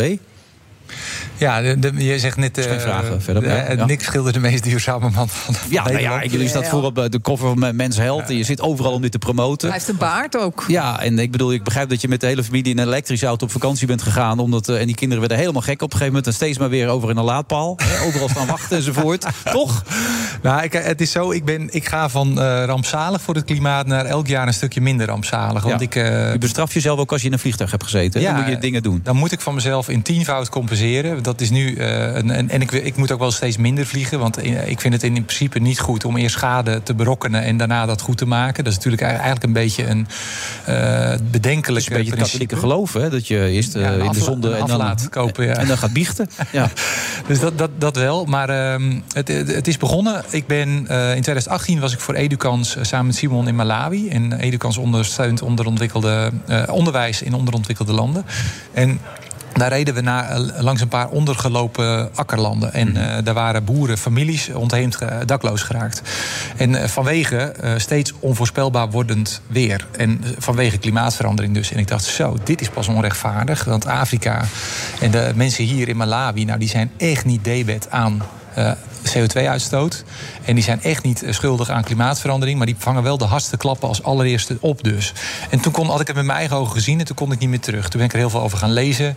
En ik ben veel gaan nadenken over... oké, wat maakt mij nou echt gelukkig? Want ik heb een hoge levensstandaard. Ik behoor echt wel degelijk tot een hogere inkomenscategorie. Ja. Eh, dus ik ben gewend, ook omdat ik veel in de weekenden werk... vaak op vakantie te gaan met het gezin. Dus je werkt veel en je bent gelukkig. Dat kan dus ook, die combinatie hoor ik net. Ga door, ja? Ja, ja vooralsnog zeker wel. Eh, Ja. eh, hoewel Kirsten af en toe wel gek wordt van de uitdagingen die ik mezelf opleg. Want inderdaad, eh, Kirsten die was voor die is ambassadrice van eh TUI Fair Travel. Ja. Die, die, we gingen dus naar Italië met de, met de auto. om die reden ook. Maar ja, wel elektrisch, want dat is ook dan duurzamer. Alleen over de terugweg deden wij 22 uur. En de kinderen werden gek achterin. Ja. En, eh, Je kan ook fietsen, hè? Is dat niet nog duurzamer dan? dat, dat, dat zou nog duurzamer nog inderdaad zijn. misschien? Ja. Maar ik wil ook mijn huwelijk bij elkaar houden. En, Ja. ik wil ook, en ik wil er ook niet in doorslaan. Want dat ligt ook soms op de loer. Dat je op een gegeven moment echt overal gestrest van wordt. Omdat je jezelf te veel druk oplegt. Dus ik heb, gewoon, ik heb bepaalde doelen voor mezelf gesteld. Bijvoorbeeld elk jaar wil ik verbetering zien. Het is nu zo zelfs dat ik vanwege die tienvoudige compensatie op vliegreizen... dat ik eh, qua certificaten richting eh, klimaatneutraal aan het gaan ben. Maar dan Ja. is het eigenlijk één persoons greenwashing. Want dan koop je het dus af. Dat is te makkelijk. Eh, maar ik, ik ben toen samen met de Postcode Loterij in gesprek gegaan. En met Airborne. Over, eh, jullie hebben dat hoog op de agenda. En eh, die hadden helemaal nog geen eh, podcast, podcastbudget of zo. Ik, wil ik zeg, ik wil het gewoon maken. Ik heb best wel een grote productie heb, heb, heb ik in gedachten. Dus willen jullie met daarin een partner worden? Nou, dat leek ze erg leuk. En toen zijn we, hebben we dus het format gemaakt... waarbij ik heel klein begin, op microniveau... bij mijn eigen kledingkast, bij mijn eigen vuilnisbak... Ja. Dan komt Maar het is dus gewoon een verdienmodel, betaald door de postcode loterij. Nee, ik heb dit, deze, omdat er geen budget voor was, heb ik gezegd: stop alles maar in de productie. En ik heb dus voor deze niks gekregen. Maar ze zeggen wel, ja, we willen wel een onkostenvergoeding betalen als je nog een seizoen 2 maakt. Want er zit best wel veel werk in. Ik wilde gewoon dat het er, dat het gewoon, dat het er kwam. En, ehm, eh, en dat Je, vindt dat je vindt dat niet kunnen dan? Nou, Hij moet het vanuit zijn hart ik- doen, vind jij ik, dan? ik ben al, ik denk al 15 jaar eh, eh, op kruistocht tegen wat ik de groene maffia noem. Ehm, dus ik heb heb een heel ander standpunt eh, op dit hele onderwerp. En ehm, ja, een van de grote daders eh, is daarin de postcode loterij. Die eh, aan allerlei Oh eh, hele. Heb je net John de Mol in de voice gehad, moet je straks Nick? met, Caroline. En Caroline komt toch ook nog? Caroline komt ook nog moeten we even met Caroline over hebben. Die weten ook ontzettend veel vanaf. Dus zodra ik postcode loterij hoor, dan gaan bij mij wel al mijn tentakels eh, overeind. Jij schrijft voor een krant ook, toch? Voor de Telegraaf, ja. Ja, ik, nee, ik, ik, ik las laatst een heel leuk, eh volgens mij was het een interview met Boudewijn Poelman met een krant waarin hij zei, ja, maar, eh, ja, jullie hebben al veel, veel van die post. En hij zei, ja, maar jullie hebben het, het, het twintigvoudige aan papieren eh, duwen jullie elke dag door de brievenbus. Ja, ja, maar de postcode loterij is. Neem maar al- even is- over die krant. Nou ja, ik schrijf zelf voor de internetsite van de krant. Maar daar zit alweer, zit alweer een datacenter achter hoor. Dus eh, wat dat betreft. Nee, maar ik ben helemaal niet duurzaam. Dus ik, ik, ik schaam me daar ook niet voor. Ik ben wel van het G-label eh, auto ben ik wel af. Ik ben kleiner gaan rijden, dat dan wel. Nee, maar die postcode loterij, ik, daar ben ik altijd meteen wantrouwend. Dus ik, ik, ik zat naar jou te luisteren. Ik dacht, nou, dat is een Ja. man die uit persoonlijke betrokkenheid dit Ja. allemaal is gaan doen. Ja. Maar dan komt die postcode loterij weer om de hoek. Dan denk ik, ja. hm, Ja, ja maar eh, kijk, dat, dat, dat is, die is in beeld gekomen omdat wij hebben eh, ja, sowieso veel met ze gewerkt en positieve ervaringen met ze. En, ehm, en, en wij hebben. eh, ik, ik, vond, ik, ik vond het wel ja, prettig om een partner te hebben die mij daarin kon ondersteunen. Zodat ik niet zelf een redactie moest gaan oprichten. En, eh, Ja. Ja, omdat wij hadden best wel een, eh, een, een, een grondige productie voorzien. Eh, als ik even mag uitleggen hoe het format eruit ziet. Ehm, ik begin dus op microniveau. Daarna wordt het geduid eh, door een professor die daar dan verstand van heeft. En die trekt het breder op macroniveau. En die- die heeft het bijvoorbeeld over de, ehm, de plastic problematiek wereldwijd. Vanuit die vuilnisbak. Dan komt iemand aan het woord. Die heeft een zero waste lifestyle. Dus die produceert één eh, pedaal in mijn zakje afval per jaar. Dus die heeft het leven radicaal omgegooid. En daarna kom ik weer bij mezelf terug. Wat ga je hier nou mee doen? Ja. Eh, met de- wat heb je nu geleerd? Want die, die motivatie, die intrinsieke motivatie, die, die geloof je nog steeds wel, ondanks de postcode loterij, toch? Of? Nou ja, hij heeft ook een baard en zo. He looks the part. Laat Nee, maar goed, als je 22 uur erover doet om met een elektrische auto terug te Ja. rijden dan, hè, en je wil je huwelijk toch redden, ja. hè, dan, Nou. dan, dan heb je er wel wat voor over. Ja, maar het- is wel zo dat, dat ik wil helemaal niet overkomen als van... ja, kijk hoe goed ik het doe en zo moet jij het ook doen. Dus het, ik Je wil wilt alles- laten zien dat het kan. Nou, ik wil alles behalve vingerwijzen. En ik wil gewoon gaan onderzoeken voor mezelf. Want daar ben ik ook nog niet achter. Of je het over dit onderwerp kan hebben. zonder dat het gelijk grimmig wordt aan tafel. Of dat er misschien eh, meteen eh, een hele gepolariseerde sfeer ontstaat. Ja, zoals dan jij moet je mij niet Aan de hand van jouw uitnodigen. antwoord. Zojuist. Ja. Maar probeer je het ook spannend te maken? Of, of is het vooral recht toe, recht aan? Ehm, ik heb een stukje zitten luisteren. Dat was redelijk recht toe, recht aan namelijk. Dat, Ja, ja, kijk, dat, dat, ik denk dat ieder, ieder kan hier een, een bepaalde rol vervullen. Dus ik, werd, ik zat net bijvoorbeeld bij, eh, bij Radio 1. En toen zat Maarten Keulemans, wetenschaps, eh, wetenschapsjournalist naast me. Nee, en die zei, en die zei ja, maar je- waarom ga je niet als activist op het eh, Binnenhof staan? Ik dacht, nou, ik, ik, ik, ik vind dit, nu gepast. Omdat ik het eh, vooral eh, in de eerste plaats een heel interessant onderwerp vind. Met heel eh, veel innovatieve componenten. Eh, dit- dit- en, en het is ook iets wat zo existentieel is dat we er niet omheen kunnen. En waar we allemaal mee te maken gaan krijgen en hebben al. Omdat het steeds verder en verder boven het politieke spectrum van links naar rechts toe verheven wordt. Omdat het zo belangrijk is en zo Ja. ontegenwoordig is. En dan doe je als rolmodel toch ook iets, toch? Met jouw achterban en met jouw fans, toch? Of zie je dat niet zo? Ja, dat, maar goed, ik wil wel te alle tijden... Voor het, ik wil niet beleren. Ik wil gewoon laten zien van dit is een ontdekkingstocht die ik nu onderga. En Ja. ik heb inderdaad een following. En misschien vinden mensen wel... Kijk, alleen al bijvoorbeeld dat, dat ontspullen. En, en, en, en wat ik had er best wel een senang gevoel even bij in die COVID-pandemie. Toen, ik- toen ik even negen maanden niet eh, steeds maar in dat vliegtuig stapte... op het moment dat ik vrij was. En dat je gaat denken van ja, hoe, veel, hoeveel moet ik nou consumeren om echt gelukkig te zijn? Is dat nou echt wel echt waar het om draait? Zijn we weer. Ja, maar goed, je zei net al, jij zit in een, in een, in een hogere eh, inkomensklasse. Ja, ja. En, en ja, er is ook nog zoiets als energiearmoede. Hè? Er is gewoon een heel deel van Nederland dat door al die fratsen... we gaan nu weer 60 miljard uitgeven aan, eh, aan klimaat, natuur en, eh, en stikstof. Ja, en daardoor eh, daalt de koopkracht van een heleboel mensen... die überhaupt niet eens kunnen dromen van een elektrische auto. Dus kijk je ook naar dat... Ja. Je zult ook fans hebben die niet allemaal in een Tesla kunnen rijden. Ah, nee, absoluut. En, en wat ook zo is, en dat kan ik niet genoeg benadrukken... maar heel veel twitteraars die zaten ook bij Bo bijvoorbeeld met een half woord te luisteren toen ik dat zei. Ik heb nu een, al- als een van die uitdagingen heb ik drie maanden lang voor de Mansfield cover getraind op een vegan manier. Dus dat is plant-based, dus dat is beter voor het milieu. Alleen waar je dan tegenaan loopt, is dat vleesvervangers die kosten een veelvoud van een kiloknaller. En ik begrijp wel dat een, dat een, een bijstandsmoeder die eh, moeite heeft om de eindjes aan elkaar te knopen, dat die, dat die daar moeite mee heeft om dat te kopen inderdaad. En En, als ik zeg, ja, ik investeer elk jaar in mijn huis om het duurzamer te maken. Dan vallen heel veel mensen over me heen van ja, eh, lekker makkelijk praten heb jij. Dus ik, ik, ik begrijp dat wel degelijk. Het is al, eh, wat, en, maar goed, ik, ik vind het zelf ook wel weer het is interessant om tegen dat soort barrières aan te lopen. Van hoe slecht de wereld en de infrastructuur er eigenlijk op is ingericht. Zelfs als je welwillend bent, dan wordt het hier nog steeds soms heel moeilijk gemaakt. Ja, en uiteindelijk is de conclusie, je doet het eigenlijk nooit goed. Hè? Dat is wat bij alles wat je doet. Dus uiteindelijk moet je het doen omdat jij het zo voelt en dat jij het vindt. En of het nou met de postcode loterij is of niet. Maar het gaat uiteindelijk om het feit dat jij het wil. Plan B, je kan hem overal beluisteren nu, hè? Op alle platformen. Op jouw favoriete podcastplatform inderdaad. Ja, en de Mensheld komt uh, volgende maand uit. Oké, dankjewel Nick. Succes. Waarom wachten? Dit is het moment. Je bent toe aan TUI. Want de beste last minute naar Turkije boek je nu. 8 dagen al vanaf 349 euro per persoon. Boek op toei.nl, in de TUI-app of bij je reisadviseur. TUI. Live happy. Friday Move wordt mede mogelijk gemaakt door TUI en Europarks. Europarks, je perfecte vakantie of je eigen tweede huis. Blijf scherp. BNR Nieuwsradio. The Friday Move. Ik heropen de vergadering. Nou, eigenlijk begint voor mij deze film. Uh, maar even voor de goede orde, waar hebben we het dan ongeveer over? Die versoepelingen komen wat mij betreft gewoon uh, keihard aan dinsdag. Nou, dat is toch duidelijke taal? Wilfred Gené. Ja, gaat Poetin uh, uiteindelijk Oekraïne binnenvallen? Dat is de grote vraag. We gaan het zo bespreken met Bert Hamburg.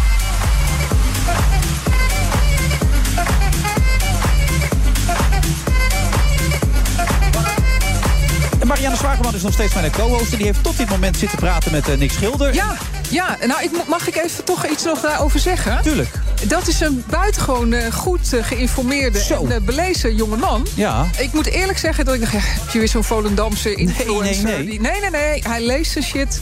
Hij kent zijn cijfers. Hij weet waar hij het over heeft. Dus wij hebben een zeer eh, geanimeerd gesprek hier net gehad. Ja. Ik ga zijn podcast een keertje luisteren. Nou, absoluut de moeite waard. En, en ik had Nick vorig jaar zelf in mijn eigen podcast. En als je, wat je zegt... heb hij jij ook al een podcast? Nou, ik ben er even mee gestopt. Oh, maar echt? eh, eh, littekens, als je ooit een keer langs wil komen. De Oh, zichtbare en ik onzichtbare littekens van mensen. Luister jij ook mijn podcast bij NPO Radio 2? Of mag dat niet? Nee, maar dat ga ik nu wel eh, doen, denk Moet je ik. doen, ja. Ik begin volgende week weer samen met Rick van Veldhuis. Maar wat je zegt, hij is echt. eh, hij interesseert zich overal voor. De boeken die hij leest. Hij had met Sapiens aan de hand gedaan. Dat is echt Oh, die had jij nog niet gelezen? Dat had ik nog niet gelezen. Oh, dus, oh, jij loopt een beetje... oh, ja, sorry.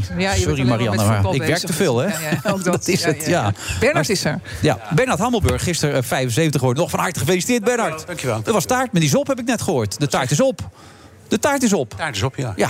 Ik had, ik had De koek niet, maar de taart. Vegan taart hadden wij ons op verheugd. Ja, ja één seconde. Wat, wat ga je doen? Krijg je een andere Nee, microfoon? Nee, maar de, de, de, de vorige spreker, hij was kletsnat. Oh, En ik ben niet overdreven nee, maar we moeten wel een beetje blijven. COVID. Maar pak dan Ik heb even een nieuw. Het is, Ja, als, ja, precies. als je nu een kletsnatte microfoon in je handen hebt, dat, dat moeten we niet zit hebben. toch in de kwetsbare leeftijdsgroep. Ja, maar dat was de, de microfoon van Nick Schilder. Hoe is hij zo kletsnat geworden in die Er tijd zijn dat hij weg mensen die dat trouwens doorhoud noemen, hè, die leeftijdscategorie. Ja, zeker. Dus, ja, eh, maar ja. nu heeft nog niemand antwoord gegeven hoe die zo kletsnat is geworden dan. Nick zat er heel nog met te praten, toch? Of niet? Ja.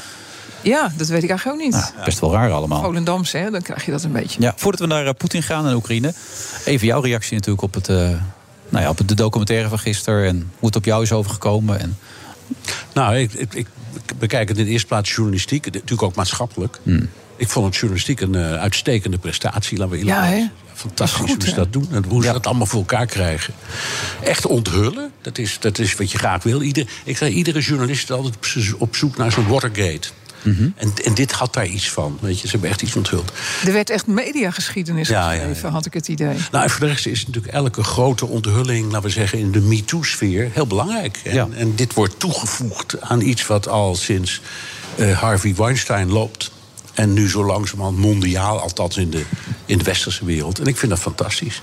fantastisch. Ja, ik vind het fantastisch dat die dingen aan het licht komen en dat eh, het onderdeel wordt van het maatschappelijke debat. Heb jij nou ook toch het idee dat het een beetje ook een oude mannen ding is... dat John de Mol dat niet snapt? Want jij bent nog een paar jaartjes ouder dan John. Of heeft dat niks met leeftijd en Nee, generatie te nee, maken? Daar geloof ik niks van. Jij begrijpt wel wat, Ik vind het, nee. wat die maar- meisjes eh, tegen heeft gehouden... bijvoorbeeld om zich te melden. Snap je dat? Nee. Dat snap je Maar niet. dat snap Nee. je niet. Nee, dat snap ik niet. Echt niet? Nee, echt niet. Nee. Nee, echt niet. Nee. Waarom kijk je zo Nou ja, verbijsterd? bedoel, je voelt. Ik, nou, als, je, als, als hoort hoe ze het beschrijven, hoe zo'n sfeer is. Ik ben, ik ben, ik, ik kom, ik kom en- uit een en macht en- enigszins uitzonderlijk eh, gezin hier om de hoek opgegroeid. En mijn vader was psycholoog en mijn moeder eh operazangeres. Die waren allebei heel vooruitstrevend en ook heel hardwerkend. En ik ben altijd opgegroeid, ook in, eh, met dingen als. ehm, vreedheid. Als een meisje nee zegt, is het nee. Ik heb het allemaal van huis uit meegekregen. Je moet niet kijken of, eh, of mensen het met eh, anderen doen met hetzelfde geslacht of een ander geslacht. Dat gaat ons allemaal niet aan, dat moeten ze zelf weten. Dus ik ben enorm in die manier, op die manier opgevoed ook. Maar toen je de verhalen hoorde, kon je er nog steeds niks bij voorstellen dat ze dat moeilijk vonden. De, de, de, de machtsverhouding, eh, de wurgcontracten, eh, het leeftijdsverschil. Maar de schaamte ook. Ja, de, Schaamte. Voor die meisjes dat ze niet. Dat ze zich niet durfden Nee, uit te natuurlijk. spreken. Ja, natuurlijk. Ja, Oh, nee, schrok heb al, ik verkeerd, al, nee, ja. heb ik verkeerd begrepen. Oké, dus Nee, dat snap nee. je heel goed. Ja, Want dat begrijp ik heel John kon goed. zich niet voorstellen waarom ze zich niet gemeld hadden. Ja, onge- onbegrijpelijk. We hadden, toch, we loketten. hadden toch loketten? We hadden loketten. Ja, loket, ja. Ja, hoe, hoe verzin je het woord alleen al? Even een nummertje trekken. Kom Ja. even verkrachting melden. Ja, Ja. ja. nee, dat is ongelooflijk. Ja. Ja. Dus dat snap jij wel. Want, Helemaal. Want hij snapte het niet. En Johan Derksen had ik de indruk gisteravond ook niet. Nee, ik begrijp er geen reet van. Johan Derks is echt, die is, die is niet meer te redden. Nee, sorry. Nee, is niet meer te Nee, redden? is niet meer te redden. Ik, vind- ik vind al langer dat die man van de tv af moet. dat maar- heb je al sinds ik jou ken, dat gevoel. Ja, maar nu weer helemaal. Dat ik denk, joh, dat, je zit daar ook nog mensen te schofferen. Dat je gewoon, weet je, dat je er niet in in kunt leven is één ding, maar zegt dan ik kan me er niet in inleven. Maar hij denkt dus ook nog dat wat hij denkt dat dat klopt, dat dat waar is. En de rest dus niet. Maar dat is dus niet een leeftijdding, stellen we nu vast. Nee. Want jij kunt wel heel goed je dat voorstellen. Dat die meisjes dat niet durven. Natuurlijk. Ja. Ja. Dus hoe vond jij hem overkomen, John de Mol? Spijkerhard, maar dat vind ik altijd. Ik vind het, een- dat hoorde je ook in alle commentaren overal. Een man zonder gevoel. Ja, hij had sorry moeten Dus zeggen. hij had gewoon moeten zeggen wat vreselijk dat het allemaal gebeurt. En in mijn bedrijf. En eh, dat mag helemaal niet. En we hebben, hij had rustig kunnen zeggen: we hebben, we hebben daar loketten voor. Maar het werkt blijkbaar niet goed. Nee. Dus ik duik erin en ik zorg dat het niet meer voorkomt. Hij heeft nu Dat gezegd- Net zo goed kunnen zeggen. Hij heeft nu gezegd in een eerste reactie van... ik had niet zo willen overkomen dat, dat het aan de vrouwen ligt. Omdat, nu eh, dat zei Marianne Ja. eerder al in de uitzending. Omdat hij natuurlijk ook bang is voor claims. En dat zijn allemaal Ja. juridische dingen. En ze hebben nog een hele strijd met die overname... waar te veel voor is betaald. Ja, en omdat hij in zijn eigen favoriete krant leest dat hij een lul is, dat helpt natuurlijk ook allemaal niet. Nee. Dat speelt hij natuurlijk al. Maar wat vond jij dan van Johnny? Die zit natuurlijk al de hele week de klappen op te vangen.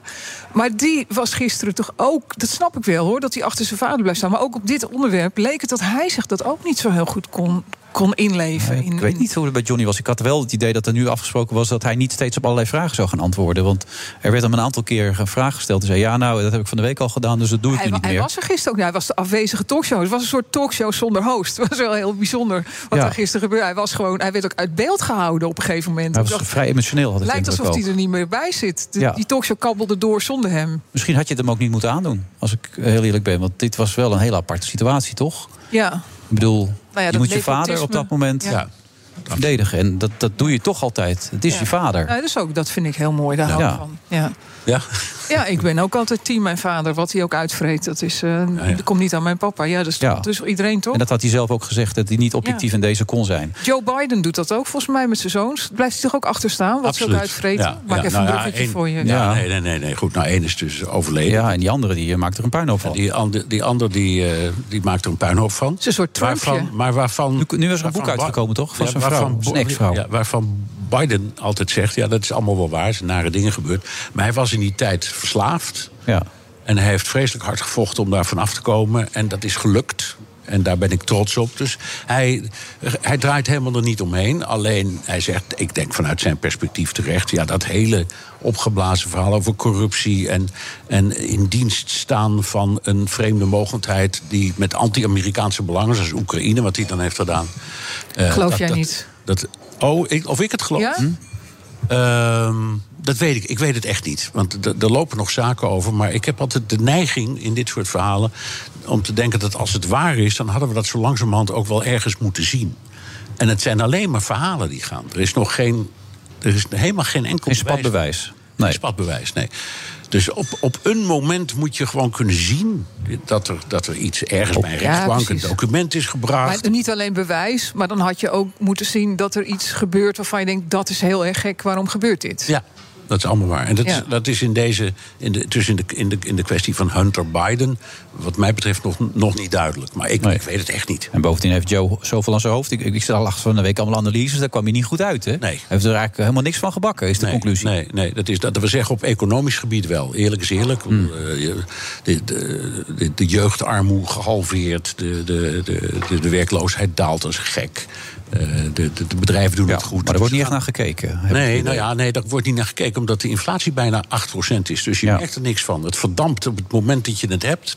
En alles valt en, en het glip- glipt door zijn handen Alles hè? slipt door zijn handen. En voor Ja. de rest is het een puinhoop. Het is gewoon een, het, hij- Maar inflatie is toch ook geen natuurverschijnsel? Ja, ik luister misschien te veel naar Kees de Kort hier op de zender. Ook, hoor, Nee, nee, maar, nee, nee, Altijd optimistische Kees de Kort. Nee, Ja. nee, nee, maar daar ben je toch zelf ook voor een deel bij als eh, machtshebber. Dat, dat, hoe je de economie stuurt, dat heeft daar wel iets mee te Nee, maken. maar dat Gratis nee. Geld, de economie inpompen en ga zo maar door.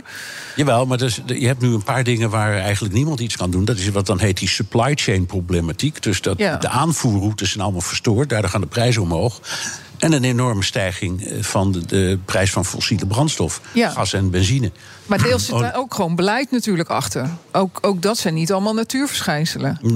Nee, maar dat is niet het beleid van de Verenigde Staten. Dat is het beleid van Saudi-Arabië en Ja. Rusland en noem ze allemaal maar op. Ja. En die zitten aan een oliekraan. Ja. En die kunnen ze wat verder opendraaien of wat verder geopolitiek. dichtdraaien. Geopolitiek. Ja, en dat heeft dus het interessante daarvan is dat de, je hebt de wet, de ouderwetse wet van de economie, dat gaat over schaarste, aanbod en, en, en eh, vraag. Ja. Maar in die oliewereld is dat niet zo, want er is zat olie. Alleen degene die het levert, die kan de kraan wat verder openzetten of wat verder dichtdraaien. Ja. Dus de, de schaarste is Maar kunstmatig. dat gaat nu ook met dit conflict natuurlijk steeds grotere rol spelen, toch? Oekraïne, Rusland en het Westen. Dat, eh, die, die pijplijn en... eh, Nou, het is een van de factoren, omdat wij kunnen allemaal roepen dat eh, eh, Rusland moet worden gestraft voor iets wat Rusland overigens nog niet heeft gedaan, Mhm. een inval. Maar je moet ontzettend uitkijken wat je zegt, want zij zitten ook aan zo'n kraan, en dat is die van eh, Nord Stream. Dus die gaspijpleiding. En als ze die dichtdraaien, 40% van alle eh, energie, eh, van alle gas in Europa komt uit Rusland. Ja. Je kunt wel een hele grote mond hebben, maar als ze roepen, nou is het mooi geweest, dan draai die kraan dicht. Hebben wij een probleem. Zij ja, ook wel. Er is een hoor. enorme run op houtblokken, las ik eh, van de. Iedereen Ja. is houtblokken aan het verzamelen. Nou ja, en, en die elektrische auto waar Nick mee op vakantie is. eh, ik bedoel, die, die, die elektriciteit die wordt ook gewoon met aardgas gemaakt. hè. Iedereen denkt Ja, dat elektriciteit Of- uit, de, of- uit de windmolen komt. Of maar met dat, kernenergie, of Ja. met kolen. ja, maar ook, ook heel grotendeels gewoon met aardgas. Hè. Zeker, dat weet de gemiddelde tuurlijk, tuurlijk, consument blijkbaar niet. Dat wist Nick wel, toch? Want die zit overal in. Ja, die weet dat zeker. Ja, Ja. die is goed geïnformeerd. Ja, ja. nee, maar doet wel. Alle energie wordt opgewekt uit fossiele brandstof. Ja. Behalve als het eh, windenergie is of, of zonne-energie. maar dat is nog zo, op het totaal is dat zo gering, daar kun je nog niet zoveel mee. Op een schaal van 1 tot 10, hoe groot is de kans dat er een inval gaat komen van de Russen in Oekraïne? Ehm, eh, ik zou zeggen vier. Vier? Ja, er komt geen inval. Oh, er komt geen inval? Nee. Oh. Nee. nee, ik geloof er niks van. Ehm, om een aantal. In de eerste plaats, het nieuws van vandaag is goed. Hè? Voor, er is nu net een, eh, in Genève een bijeenkomst geweest tussen de twee ministers van Buitenlandse Zaken, Lavrov en Blinken. Ehm, en de, en de ver- verwachting vooraf was steeds: wat gaat er gebeuren? Lopen die ruzie in het weg? Of komen ze met een glimlach naar buiten en geven elkaar een hand? En wat zeggen ze dan? Dat laatste is gebeurd. Dus ze kwamen er wel vriendelijk uit. Ze zeiden: nee, we hebben nog steeds bonje. Maar we willen doorpraten. Eh, dus er worden commissies benoemd, of deskundigen ingeroepen, of diplomaten gaan aan de slag. Dat is een teken dat de, de kou uit de lucht is, voorlopig. Het kan wel weer misgaan, maar ehm, het is steeds wat ik heb gedacht en ook gehoopt. En waarom? Omdat niemand heeft een voordeel. In de eerste plaats, het Westen eist iets van Rusland wat heel lastig is. Namelijk, ja, je hebt 100.000 man aan troepen aan, aan jouw grens. En dat bedreigt ons. Maar het is hun eigen grondgebied. Dus we kunnen ervan vinden wat we vinden. Ja. Maar ze staan daar. En bovendien, ze zeggen: we hebben helemaal geen plannen om aan te vallen. En dan kun je zeggen: ja, dat lieg je of dat geloven we niet. Maar dat is ons probleem, dat we het niet geloven. Aan de andere kant stelt Rusland idiote eisen. Dat, dat eh, Finland en Zweden nooit lid mogen worden van de NAVO en al dat soort dingen. Maar waar het eh, eh, Poetin om te doen is is een soort toezegging dat Oekraïne geen NAVO-lid wordt. En nou gebeurt er iets heel geks. Dan zeggen alle betrokkenen, ook, ook de Nederland en, en, en Amerika en al die eh, leiders, die zeggen dan nee, maar dat kan niet, want dan gaat de NAVO over en dan zo'n land mag altijd zelf een aanvraag doen. Maar ze zeggen er in een bijzin bij, ja, maar dat gaat voorlopig helemaal niet gebeuren, want Oekraïne voldoet helemaal niet aan de criteria. En mijn idee is, zeg dat dan tegen Poetin. Ja, maar die zal toch het ook wel probleem, gehoord maar hebben. als je gewoon tegen Poetin zegt, luister, het speelt en ze willen inderdaad gaan, maar maak je geen zorgen, het gaat voorlopig niet gebeuren. Zolang jij leeft gaat het niet gebeuren. Bijvoorbeeld. Dan is, dan, is, dan is de kou uit de lucht. En dan, dan hoor je binnen NAVO... Zolang Bernard leeft of Poetin? Nee, en dat gaat zo lang mee. Oh, dat, oké, eh, nee, voor dat, duidelijkheid. eh, Ja, nee, die oké, overleeft ja. Poetin wel, hoor. Ja. Maar, wa- maar waarom vind je het dan een idiote eis dat, die, dat Finland ook niet bij de NAVO mag? Want dit, het, we komen toch wel steeds dichterbij voor die Russen. Ja, natuurlijk. Vanuit hun perspectief zijn Nee, wij ze- ze natuurlijk mo- ze mogen- gigantisch ja, aan het Nee, oprukken. maar dat is nogmaals, Finland en Zweden zijn helemaal niet bezig om lid te worden van de NAVO. Het speelt gewoon helemaal niet. Nee. Maar waarom, als het niet speelt, waarom wordt het dan zo hoog, hoog opgespeeld? Nou ja, omdat er natuurlijk wel echt dingen aan de hand zijn. En die, die, eh, te zeggen, die, dat bestand in Oekraïne is nooit echt geëffectueerd en ook nooit ehm, eh, eh, uitgevoerd. Dus we hebben een overeenkomst, die heet Minsk 2. En als het, als het zou kunnen dat die wordt geëffectueerd... dan heeft Poetin eigenlijk alles wat hij wil. Want dan wordt Oekraïne wordt een federatie. Een soort België met eh, twee verschillende delen. En dan heeft eh, eh, Rusland eigenlijk het toezicht op het oosten... wat het nu in feite ook heeft. De hele Krim-kwestie hoor je helemaal niet meer. Nee. In dat, dus hij heeft wat hij wil. Dus ik denk, als ze daarop aansturen de komende tijd... op het uitvoeren van dat Minsk 2-akkoord... is iedereen tevreden. Maar op de een of andere manier, ze, ze durven dat niet hard te zeggen. De West, in het Westen zeggen ze, je kunt dat niet zeggen... want dan ben je een tweede Chamberlain... Die, die het Sudetenland weggaf in, in 1938 in de hoop dat er geen oorlog kwam. En ik denk dan, ja, maar de Krim is geen Sudetenland. En het is geen 1938, maar 2022. En Poetin is geen Hitler. Maar speelt dat gas dan helemaal geen rol daar ook meer? Ja, in? natuurlijk wel. Dat, want dit Ja, nou zeg, nu ja dat we zeggen, het hangt er vanaf wie het vraagt. Ja. De, de Duitse de Scholz, de, de, de, de bondskanselier, die zegt net als Merkel... ja, dat is geen politieke, maar een economische kwestie. Dat is natuurlijk lulkoek. Ja, Die gaspijpleiding is natuurlijk politiek. Natuurlijk politiek. Dus het speelt wel degelijk een rol. ja. Zijn we echt de lul in Nederland, ook met het gas? We hebben wel zo Wel, weinig. nee, nee, nee, nee, nee. Ik ben eerlijk gezegd in dit opzicht tamelijk optimistisch. Ja, dit komt, het is een vervelende ruzie. Het is jammer dat het zo loopt. Maar het komt wel weer goed. Althans, je kan er ook rekening mee houden dat het heel lang zo blijft als, nu, als het nu is. Onzeker. Maar er komt echt geen oorlog. Oh, dus ik, herha- ik herhaal wat, Ja. ik, ik, herhaal Wat? wat ik boven mijn column heb gezet Nou? afgelopen woensdag. Gaat u rustig slapen. Ja, gaat u rustig slapen. Nou, kijk, ik, Dat- ik, ik ja. wil niet op, op oorlog per se aansturen. Maar? ik, nou, ik vond bijvoorbeeld wel vorig jaar met die, met die kapitoolbestorming. Dan is Bernard gewoon de hele avond live op BNR. En dat zijn dus voor mij, ja, dat zijn, dat, ja ik ben een enorme fan van Nou Bernard. ja, en Jan Postma, die er midden Ja, tussenin stond. Hè? stond- maar jullie zijn, ja, goed, als er nog eens een, een aanleiding gecreëerd kan worden dat Bernard gewoon weer een, een, een avondje live mag op BNR, dan ben ik er toch wel voor.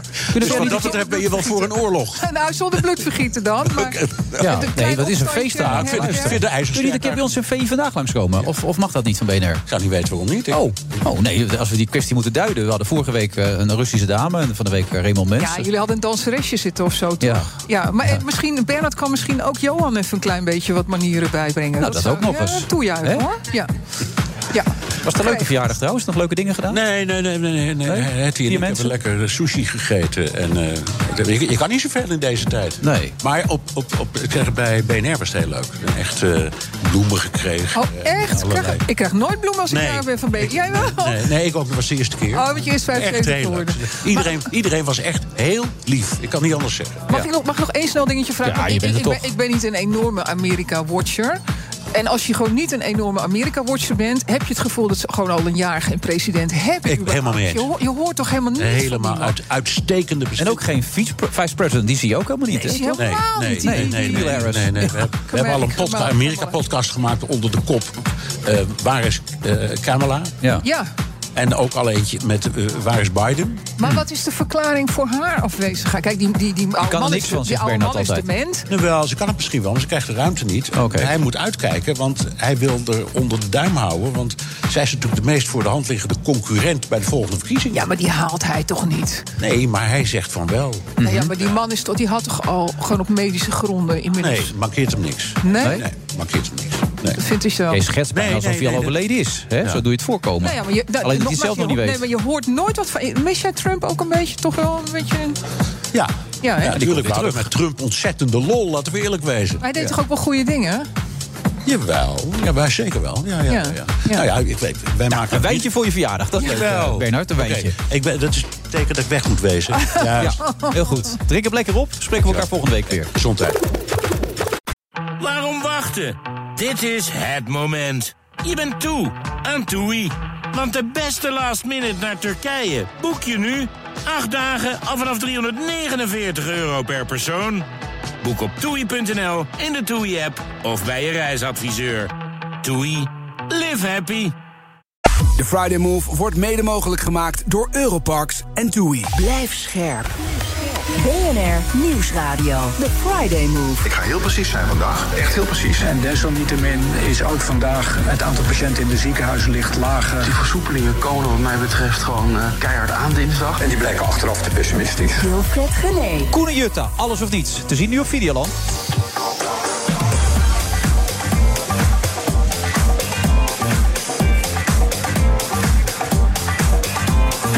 En als eh, ja, co-host heet dat in dit programma dan nog steeds Marianne Zwageman. Marianne, voel je je wel eens geremd om toch even jezelf in te houden? Of heb je dat gevoel nooit? Ehm, nou, met hardlopen probeer ik altijd niet te hard te gaan en ook niet te lang. Ja, maar als het gaat om een mening, dan komt hij er altijd zo uit. Ehm, nou, ik vind ook wel eens niks van dingen hoor. Ja, maar dan vind je niks. Dus dan kan je ook niks zeggen. Nee, erover. nee, maar dan zeg ik als je iets vindt, je zult je nooit geremd voelen. Ik, voel, ik, voel, ik heb niet altijd het gevoel dat mensen per se recht hebben op mijn prachtige, intelligente inzichten. Dus ik, als ik bijvoorbeeld op een feestje ben of op een verjaardag ben of zo, dan willen mensen met mij over politiek praten, omdat ze dan bijvoorbeeld mijn podcast luisteren en ze weten dan dat ik daar heel veel verstand van heb. En dan denk ik, ja, ik, je betaalt me er niet voor, heb ik ook niet zo'n zin om dan. Hè? Dus ik vind Nee, wel. Nou, je moet wel aanstaan, zeg maar. nou, ik heb niet altijd zin in. Ik heb niet altijd zin in. die Trouw- podcast, weet je wat ik trouwens gek vind? Dat Meatloaf is dood. Ja, dat we nog niks van Meatloaf hebben Dat is toch een beetje raar? Je bent een... een, een- Eh, Ja, die hard fan. Ja. ja, ja, ja. Bad Out of Hell heeft mij de hele coronacrisis door. eh, Echt heen waar? Ja, ja, Ja? heb ik heel Nog veel. steeds goed? Omdat ik net als jij een enorme karaoke-liefhebber ben. Ik Mm. ben ook heel goed in. Jij kan het wel. Ja, ja, enorm. ja. En vooral het, het repertoire van eh Meatloaf. Dus eh Bad Out of Hell zou nog wel misschien in de mix. is dat, Wordt nu gekeken naar DJ het, Thomas en Straks misschien nog, kunnen we misschien van samen leuk. Toch even in de vlek. Kunnen we misschien samen karaoke Bad Out of Hell dingetje. Laat ik Wel? even, ja, even, waarom moet ik eigenlijk naar die podcast van jou luisteren? Nou, dat zal ik je vertellen. Eh, Rick van Veldhuizen kort, hè? en ik maken bij NPO Radio 2 by far de meest succesvolle podcast. Mhm. Dus je hebt op NPO Radio 2 in de ranking van meest succesvolle Ja. podcast... heb je eerst op zijn kop van Rick en mij. Dan komt er heel lang niks, maar echt heel lang niks. En dan komt geloof ik Giel of zo. Ja. Ehm, dus ja, dat is ontzettend interessant. Vooral voor mensen die net zoals ik een QR-weigeraar zijn. Want er kwam net iemand van de productie, Paul, kwam naar mij toe. Die zei, Marianne, ik hoor net dat jij hier waarschijnlijk niet naar binnen mag. Ehm, vanwege mijn eh, QR-weigerachtigheid. Ja. Dus ik heb zo'n pas niet, dus dan mag je niet in de horeca. En daar zijn heel veel mensen van. En eh, nou, wij laten heel veel deskundigen, hoogleraren, politici aan het woord. Caroline is ook bij mij geweest. Om, om daar vooral op te bespiegelen. En niet alleen over de coronacrisis, maar dat is nu dan even heel belangrijk. Dus nou ja, voor mensen die eh, wat, eh, wat met gezonder verstand naar de politiek en de maatschappij kijken, die kunnen bij ons terecht. Volgende week zijn we er weer. Ja. Is dit reclame? Dit was reclame. Is goede reclame. Voor de NPO. Ja. Koen en Jutta, alles of niets. Nick Hoedeman is aangeschoven. Eh, Nick, gisteren de première dus, begrijp ik. Ja, dat is een topdag, hè? Ja, dat is een dag om een, eh, eh, even zo'n documentaire erin te gooien Ja, dan heb je één dag in het jaar en precies dat. die Ja. dag wordt door, door iets geheel anders een beetje omvergeholpen. Maar dat is, dat is geen probleem. Lang leven on demand. Zou ik net zeggen. Het, het is ook, vond je het goede documentaire trouwens, Boos, gisteren? Ja, ik vond het eh, behoorlijk interessant. Ja, het is wel heftig. Ja, dat is het zeker. En volgens mij goed gemaakt. Vond jij het goed gemaakt? Want het was wel echt Uh, ze hadden wel heel goed vastgehouden aan het idee dat het een internetproductie was. Hè? Dus ze probeerden nieuwe. Ze deden geen Ja. grote mensen-tv na, zeg maar. Nee, ik denk ook wel dat er eh, in de snelheid... ik denk dat ze vooral heel zorgvuldig inhoudelijk wilden zijn. Dat ze alles wilden benoemen. Ehm, dat het ook de lengte eh, heeft veroorzaakt die het Ja, had. Het is, niet enorm echt lang. een, eh, het is niet echt een standaard boosaflevering, geloof ik. Nee. Qua lengte, volgens mij 1 uur 20 1 uur minuten. 21 minuten inderdaad. Ja, een lange zit was het. Dat is wel behoorlijk. Maar ik denk dat ze vooral heel, eh, heel duidelijk en heel erg zorgvuldig wilden zijn... omdat het natuurlijk juridisch zo eh, beladen is... dat ze dat allemaal wilden, wilden benoemen. Ja. Hoe zorgvuldig heb jij deze documentaire voor jou gemaakt? Hoeveel tijd heeft die jou gekost? Nou, dat heeft ook behoorlijk wat gekost. We zijn denk ik in maart begonnen. Dit heeft natuurlijk niet de tijd gekost die, eh, eh, denk ik, Tim Hofman eh, qua research erin heeft gezeten. Maar in, in, in mijn geval, ik ben er bijna een jaar mee bezig geweest. In ieder geval om hun op meerdere momenten in het jaar te volgen. Ja, Koen Verwij, Jutta Leerdam. Jutta Leerdam. Ja, stel Ehm, en schaatsen allebei. Ja. Ja. En eigenlijk dat werd begin van het jaar triggerde dat mij... omdat zij met z'n tweeën besloten om een eigen team te starten... een eigen schaatsteam te starten. Wat in de schaatswereld niet echt per se gewoon is. Het was vooral door Koen geïnitieerd. Eh, die kon eigenlijk niet echt op heel veel andere plekken terecht. Dus Nee. zijn enige kans om nog naar die Spelen te kunnen... is om het op, op zijn eigen manier te doen, eigen team. Nam daarmee eigenlijk Utah mee. Die dacht, Ja. dit vind ik een mooi avontuur. Ja, vader vond het niet zo goed idee, zag ik. Die Ja. had wat twijfels. Maar ja, goed, Utah kreeg ook, is ook wat dat betreft nu eh, leading lady. Als het gaat in de schaatswereld. En wereldkampioen gaat nu ook naar de Spelen. Is nog hartstikke jong, mega talentvol. En kreeg ook meerdere contracten aangeboden. Dus om dan met je vriend eh, zelf een schaatsploeg op te zetten... eh, was niet de meest logische route, maar Nee. wel de meest spannende route. ja, het is hem niet gelukt trouwens. Dat is jammer. Het is hem niet gelukt. Nee, nee, nee. nee. Dat is wel. Nee, nee, dat is zeker jammer. En eh, ze hebben er hartstikke hard. En Koen ook heeft er hartstikke hard voor gewerkt. En ik denk dat het in de documentaire goed is om te zien dat je het, het snijvlak tussen waar gaat topsport nog samen met eh, zaken doen en een relatie hebben, dat komt daar Ja, allemaal Op een samen. gegeven moment zie ik een stuk in de trainingskamp... en dan slapen ze ook niet in dezelfde kamer. Hè? Dan Nee. slapen ze in apart, apart. En dan zeggen ze, dat, "Nou, we zien elkaar zo vaak, dat kunnen we wel hebben. Precies. Ja. Maar het is denk ik ook goed voor de dynamiek in het team. Eh, voor hunzelf ook goed. Ze willen atleet zijn eh, wanneer ze dat moeten zijn. En, en een liefdeskoppel wanneer ze dat kunnen zijn. Ja, maar is het interessant genoeg voor drie afleveringen? Ja, zeker. Want ik denk dat, dat we, zijn, we zijn er in het jaar daar naartoe gegaan. Het is natuurlijk niet een hardcore sportdocumentaire. Het Nee. gaat ook om eh, de lifestyle. Het is ook een Videoland-productie. Waardoor, waardoor er natuurlijk wat dat betreft ook eh, meer van de dingen daaromheen eh, te zien zijn. We zijn met z'n mee geweest op vakantie. Ehm, weet je wel, dus, dus er zit meer in dan alleen maar schaatsen. Maar het snijvlak wat dat betreft wel tussen, tussen het, het, zakelijke gedeelte... Wat, eh, wat natuurlijk toch wel zijn tol heeft geëist voor Koen. En, en jij bent daarvan de regisseur of de producent? En beide in dit geval. Beide. En, Ja. en je hebt hem dus gemaakt in opdracht van Videoland. Ja, ik heb, ze, ik heb Koen en Jutta benaderd toen ik zag dat zij hun eigen team gingen starten. En toen eh, ben ik daarna met dat idee naar Videoland toegegaan.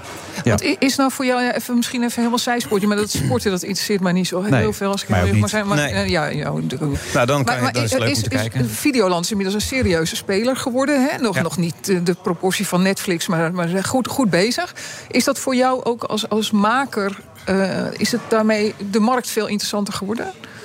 Nou, het is veel breder geworden. Dus er zijn meer spelers, dus we kunnen op meer plekken eh, content eh, kwijt. Dus Ja. het is wat dat betreft wel interessanter geworden, ja, zeker. Ja, en ook op andere kanalen dan eh on-demand Nou ja. en de traditionele tv.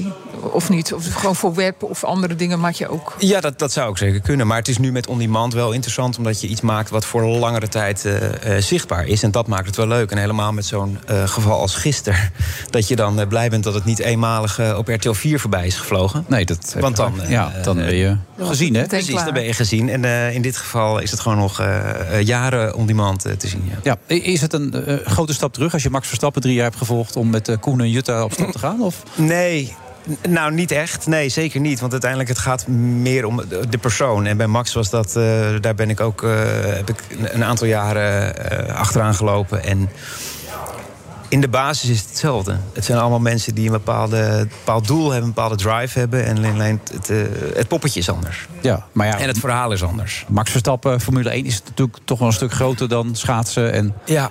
Ja, maar uiteindelijk het gaat het in, in mijn geval gaat het puur om, en dat heb ik nu ook gemerkt, het gaat om het vertrouwen. En het vertrouwen wat zij je geven om hun deuren te openen. Eh, bij Max was ik ook thuis op de bank, bij Koen en Jutta zat ik ook thuis op de bank. Dus Ja. Eh, Maar Max zit wel op een andere bank, Zit toch? op een- Of niet? ja, is iets groter. Ja. Iets Toch groter is- bankje, maar het is toch een veel rest- leukere wereld om in te verkeren dan die... Dan Nou, dat weet ik niet. Nee, nee, in alle eerlijkheid niet, niet per se een leukere wereld. En voor mij is het interessant omdat ik eh, een, een, in, de, in de Formule 1-wereld mag duiken. Dat is leuk. Maar het is voor mij veel meer eh, het behang eromheen. Want het gaat mij om, om hoe doet Max iets, of hoe doet eh, Koen iets, of hoe doet Ju- Jutta iets. Ja, waarom zouden we moeten kijken? Omdat ik denk dat het een, een, ander, een ander beeld geeft... of een eh, verrassende beeld geeft van hoe Koen en Jutta eh, zich hebben voorbereid... Op, deze, op het Olympisch kwalificatietoernooi. De uitslag weten we al. En alleen het is nu denk ik heel erg leuk en interessant om te zien... hoe, hoe dit koppel zich heeft voorbereid. Nou, ja, het is leuk dat het een liefdeskoppel is en hoe ze met elkaar omgaan. Maar ik vond het veel, drie afleveringen. Ik ben er eentje... Ja, ja, maar heb je ze gezien? Oh, Ik heb maar een stukje gehad. Ja, dat gevoel kreeg ik Maar zit je zijn werk Oh, nou af te branden? Heb Nee, jij, zo- iets- je hebt ook helemaal geen tijd om die dingen te kijken. Wanneer kijk jij dat Ja, dan? Midden in de voor nacht? uitzending nog en vanochtend heb ik een stuk zitten kijken. Tussen, tussen Tim Hofman door heb je het nog gezien. Ja. Oh. Ik- ja, ik- ik Ja, maar probeer dan, alles- valt, dan gewoon valt alles. alles tegen natuurlijk daarna. Ja. Nee, maar goed, Ja. ik, ik kan me voor, als voor schaatsliefhebber dat dat dat dat dat Nou, eh, ik denk, niet eens, ik denk niet eens de, per se de schaatsliefhebber. Het zijn twee mensen die erg uitgesproken zijn. Die houden van een mooi leven, houden Ja. van mooie spullen. Ehm, en, en, en je ziet hoe hard ze ervoor werken om Ja. iets eh, eh, gedaan te krijgen. Dus dat, dat, dat, is, dat is interessant eraan. Ja, nou, op Videoland. Op hè? Videoland, zeker. Vanaf gisteren, maar ja, ook vanaf, Vanaf vandaag. gisteren, dus vandaag En ook morgen. en morgen. En, alle, ja. alle drie de uitzendingen Alles zijn staat er al. Alles Dus staat als, al je, dus als je wel naar de eerste zin hebt om door te kijken, dan kan dat wel. Ja. En wordt het leuker na de eerste? Wordt het, wordt alleen maar beter. Wordt alleen maar Oh, beter. Ja, ik help even een beetje. Ja, nee, dat jij het een beetje zit af te zijn. het venijn zit hem in de staart. Nodig iemand dan niet uit of zit niks? jij Je kan toch, ja. jij- zegt tegen die gozer van de, de postcode loterij... schande dit en schande dat. Nee, maar ik vind Nick heel leuk. Dat heb ik toch ook gezegd? Maar ik dacht een kritische vraag stellen. Ja, maar het heeft ook maar- met mijn smaak te maken. Op een gegeven moment denk ik, nu ken ik het verhaal wel van deze mensen. Oh, maar ik, ik, ik heb nog nooit van deze lieve mensen gehoord. Nee? Ik ben heel nieuwsgierig nu naar deze mensen. Ja, nu is het, ja, Dan ga je kijken. Nou, ik hoor eigenlijk nu pas, pas dat er ook iets van Max is. Misschien ga ik dat nog wel even kijken. Want ik, ik was vroeger een beetje verliefd op zijn Ja, dat vader. gaat niet meer. Oh, dat gaat nee, niet meer? nee, dat is Wat? niet meer online te zien. Dat Nee, meen je niet? Nee, ja, sorry. Ja. Is dat niet blijvend dan? Hè? Nee, dat is niet blijvend. Dat is een contractuele afspraak in verband met zijn sponsors Ja, en dat dat heeft, zaken. nou ja, dat heeft vooral met Formule 1 eh, rechten te maken. Och, helemaal krijg je Maar dat goed, wie ja. weet komt dat binnenkort ook weer ergens terecht. want je weet ja, het nooit. Wereldkampioen nu, dus je zou Nou denken... ja, hè? je zou zeggen oh, dat het nog wel sterker ergens- nog, dat gaat ergens terechtkomen. Koen, We hebben een primeur. Wat? Nick, sorry. Ja, Oh. eh, nee, sorry, Koen, Nick, ik haal het door elkaar. Hebben we een primeur nou? Gaat het binnenkort ergens terechtkomen? Nee, nee, nee, nee, dat zou ik niet weten. Maar ja, dat zou zou moeten, toch? kunnen. Het ligt natuurlijk op de plank. Dus het zou zonde zijn als het op de plank blijft Maar liggen, toch? eh, dat is ook bij Videoland uitgezonden. Nee, nee, dat is bij Ziggo uitgezonden. Oh, bij Ziggo. Oh ja, oh god, dan krijg je weer dat ze nu de- die andere rechten... Ja, ja, dan Maar dat- dan jij bent Nick Hoedeman, de documentaire maken. En het gaat over Koen en Jutta. Dit geval gaat Ja. over Koen en Jutta. Ja, precies. En dat is op Videoland te zien vanaf eh, gisteren. Nou, dankjewel Nick. Heel graag gedaan. Andere Nick dan die we hadden natuurlijk. Hè? Ja, het is wel Die verwarrend, vind ik, hoor, dit. Ja, moeilijk ook allebei een baard. Echt een lastig programma. Ja, lastig programma is We dit. gaan even naar de ANVB. Waarom wachten? Dit is het moment. Je bent toe aan TUI. Want de beste last minute naar Turkije boek je nu. 8 dagen al vanaf 349 euro per persoon. Boek op toei.nl, in de TUI-app of bij je reisadviseur. TUI. Live happy. Uh, Caroline is onderweg. Ja. Caroline drukt het gaspedaal nu. Dus we moeten trekken. Ja, Caroline van der Plas is uh, gisteren gas aan het geven. Hè? Het milieu telt even niet. Ze rijdt zo hard als ze kan hier naartoe. In de hoop en de verwachting dat ze hier nog uh, een bijdrage kan leveren. Ja, maar Zo'n zo deuts gaat 40 km per uur. Hè? Ik heb er zelf ook één. Dat schiet niet op. Wat hoor. heeft ze? Zo'n deuts of een vent. Ik weet niet waar ze op rijdt. Maar uh, trekker. Dat, dat, gaat niet hard hoor. Oh, oh ja. Oh, jij zit niet zo in die wereld. Nee, daar ben ik niet zo in thuis. Hoe kan dat jij dat zo goed in thuis bent dan? Ik ben uh, boerin geweest, geweest. Ik woon nu niet meer op een boerderij. Maar ik heb, mijn deuts heb ik nog van toen. Serieus? Ja, ja, ja. Met koeien en zo? Nee, paarden had ik en schapen. Wauw. Ja. Maar Ja. ik heb nog wel mijn trekker, heb ik nog steeds. Echt waar? Ja, ja ik kan geen afscheid van nemen. Ja. Geweldig. Ja, dat is alweer leuk, hè? Zo'n Ja. detail. Sophie van Leeuwen. Ga je, ook op, uh, ja, hoi, Oh. ga je dan ook op, op BBB stemmen? Of, Ja, heb ik, ja, nee, sterker nog, ik, ik- dat gaat Caroline straks bevestigen. Ik ben de ontdekker van Caroline. Ben jij de ontdekker? Ja, ja, serieus. Nee, maar dat gaat zij straks bevestigen. Want dat, dat, dat ontkent zij ook totaal niet. Ik had haar op de verkiezingsavond eh, mocht ik eh, voor, voor mijn podcast, hè, Mhm. op zijn kop... mocht ik een live-uitzending maken op YouTube voor NPO Radio 2 samen met Rick. En toen hadden wij Caroline. Dus, Mhm. jee. dus wij hebben als eerste Caroline gefeliciteerd. Dus ze zat bij ons live in de YouTube-uitzending... Ja. toen zij hoorde dat ze definitief een zeker Ja, maar je hebt haar niet ontdekt. Want ik heb haar een paar weken daarvoor bij ons op- in de, in de ochtendshow Nee, nee, gehaald. nee. Jaren daarvoor heb ik haar ontdekt. En ik heb met haar meegedacht over het verkiezingsprogramma. Ze heeft me nog het concept gestuurd. Natuurlijk heb ik op haar gestemd. Ik ben haar grootste fan. Hm. Maar ik heb deze zomer gehad, afgelopen zomer. En toen was ik eigenlijk wel een beetje om. Ja, maar jullie zijn echt een beetje late to the party, hoor. Ja, sorry. Oh, nou maar dat, gaat ze straks zelf bevestigen, dat weet ik zeker. Als je vraagt wie heeft jou ontdekt... Ja. Nou ja, die gaan we dan zeker stellen. Die vraag. Ja. Hoe zou je deze politieke week willen omschrijven, Sophie? Eh, moedeloosheid, Oh, Eh, moedeloosheid. frustratie. Eh, ik dacht, we, we hadden gehoopt nieuw elan, maar het was eigenlijk Ja, erger dan het ooit is geweest. Alleen maar ruzie, schreeuwen in de Tweede Kamer. gisteren, het ging allemaal nergens meer over op een gegeven moment, toch? Nee, iedereen is boos op iedereen. Ja. En iedereen lokt het ook steeds uit. En dan beginnen ze weer opnieuw. En Ja. Bergkamp kan geen orde houden. Die kan er helemaal niks van. Dus, ehm, Pijnlijk, hè? Om daarna te- ik kan bijna niet naar kijken, gewoon ook. Nee, heel veel mensen ook Ik mag, ik mag uit. haar best graag, maar ik vind het echt zo Ja, maar ze verschrikkelijk. is gewoon niet capabel. Ze is niet geschikt als Kamervoorzitter. Misschien leert ze het nog.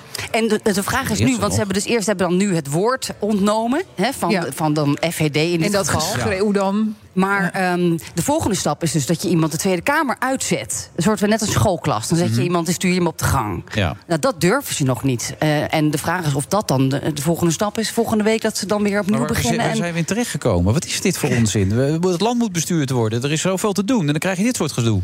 ik denk ook dat het te maken heeft met dat er heel veel Kamerleden bedreigd worden inmiddels. Weet je, we hebben die fakkels gezien natuurlijk onlangs ook bij Kaag voor de deur. En, eentje, ehm, toch? Eh, Eén Ja, die fakkel. fakkel. Ja, ja. En, ehm, Die jongen is wel zes maanden de cel in, hè? Ja. Ja, en dus mensen zitten daar best wel, eh, zijn daar best wel eh, benauwd over. En eh, mensen zitten daar wel een beetje doorheen. In, Ja. in de Tweede Kamer. Heb jij het hoofdredactioneel van de Telegraaf vandaag gelezen? Nee. Die, die nemen het helemaal op voor Gideon in dit geval. Ehm, zeggen wel dat hij, dat hij onzin eh, wartaal uitslaat. Mhm. Maar dat de Kamervoorzitter toch de vrijheid van meningsuiting moet bewaken. Dat punt wat Fleur Agema gisteren ook maakte in het debat. Hè, van ja, nu ontneemt u Gideon het woord, maar de volgende keer ben ik het. Ja. En de, de dag daarna bent u het, hè, wees naar haar collega. Ja, de vraag is dus, als je kijkt dan naar het reglement van orde... van wat mag wel, wat mag niet... Is, eh, wat mag je nou zeggen in de Kamer... en wat is dan eh, burgerlijke ongehoorzaamheid? Is dat dus eh, mensen oproepen om zich niet aan de wet te houden... of is dat iets anders? Ja. Is dat eh, demonstreren en dan eh, je laten knippen in een theater?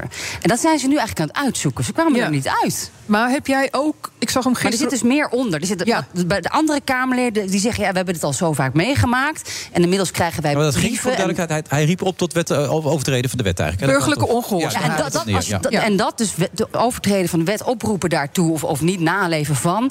Daar, dat is een argument om iemand het woord te ontnemen. En als Ja. iemand dan niet meewerkt, kun je hem uiteindelijk de zaal uitzetten. Maar selectief toegepast. Want jij hebt misschien gisteren ook dat voorbeeld op Twitter voorbij zien komen. Dat eh, bij de eh, demonstratie tegen de kruisraketten. Ja, we moeten even terug in de tijd. oh, nee, dat heb ik niet oma gezien. Vertelt, oma vertelt. Toen waren er ook oproepen van eh, hele grote eh, eh, rijen mensen. Maar er waren ook Tweede Kamerleden bij. André van Es, geloof ik, of zo. Hè, de, aan, de, aan de linkse kant. Die, die dus zowel in krantenadvertenties als ook in de Tweede Kamer schijnt. Dus iemand op Twitter heeft nog de notulen opgediept van toen, hè, de handelingen uit de jaren tachtig. Dat ook toen in de Tweede Kamer werd opgeroepen tot burgerlijke ongehoorzaamheid. Dus het is niet de eerste keer dat het gebeurt in Ja, de recente In geschiedenis. de con- context van deze coronapandemie, zeker de fase waar we nu in zitten, waarin iedereen eh, ongehoorzaam begint te worden, ja, is dat inderdaad een interessante vergelijking. Femke Halsema deed natuurlijk hetzelfde bij op één. Burgemeesters zijn ook burgerlijk ongehoorzaam, Ja. zou je kunnen zeggen. Want die, Ja. die houden zich eigenlijk ook niet aan. Hè, wat justitie natuurlijk je zilgus nu voorschrijft. Ja. Dus op zich heb je daar een punt. Maar ik denk dus dat er nogmaals meer speelt. Namelijk een geschiedenis van dus toch wel bedreigingen van misschien de achterban van. Of mensen die het anders interpreteren.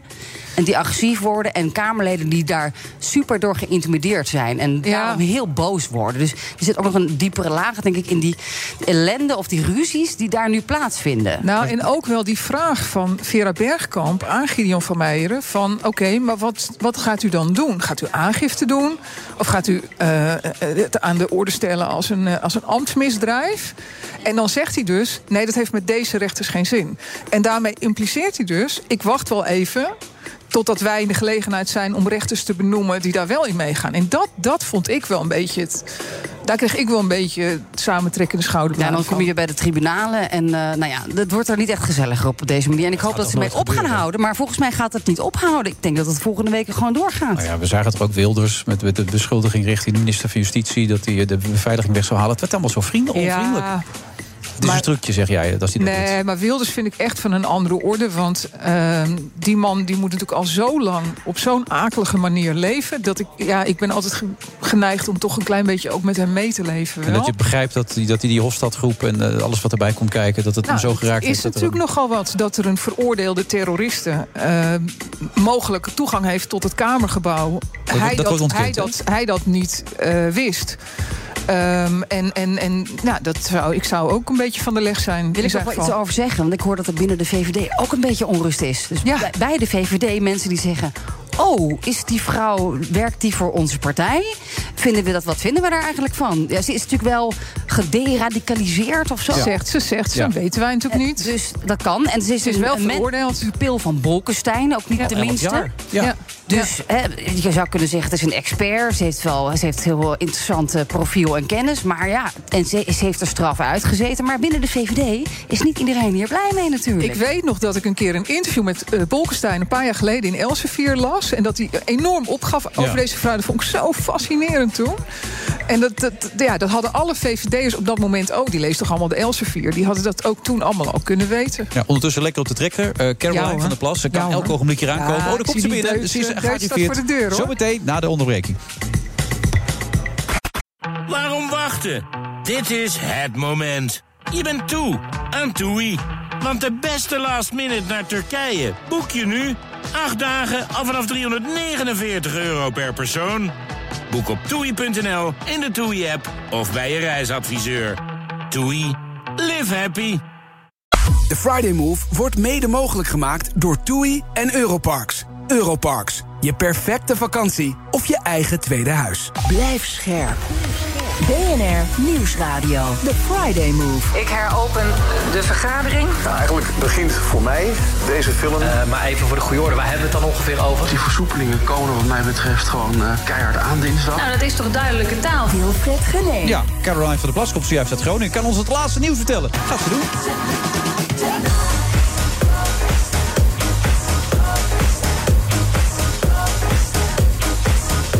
We zitten met de Friday Move in eh, café-restaurant Dauphine. Marianne Zwageman is mijn co-host. Sophie van Leeuwen zit er ook nog steeds bij. Het is één groot gezellig boel. En even gelijk met de deur in huis vallen, Caroline. Zij, Marianne dus, zegt dat ze jou ontdekt heeft. Sophie zegt dat zij dat ook heeft gedaan. Wie is nou jouw ontdekker? Als mediafenomeen, hè? Niet Ja. als politicus. Nee, ik denk wel... ehm, ja, sorry Sophie, maar ik denk wel Marianne. Shit. Ja, Ja? ja, ja. Want Marianne, die heb ik eh, gesproken ook nog op onze verkiezingsavond. Had ik al een afspraak om eh, eh, nou ja, in hun eh, uitzending te komen. Ik was Ja. de allereerste die jou mocht feliciteren. Ja, ja. En toen, ik weet je nog, toen zat ik daar en toen zei ik van...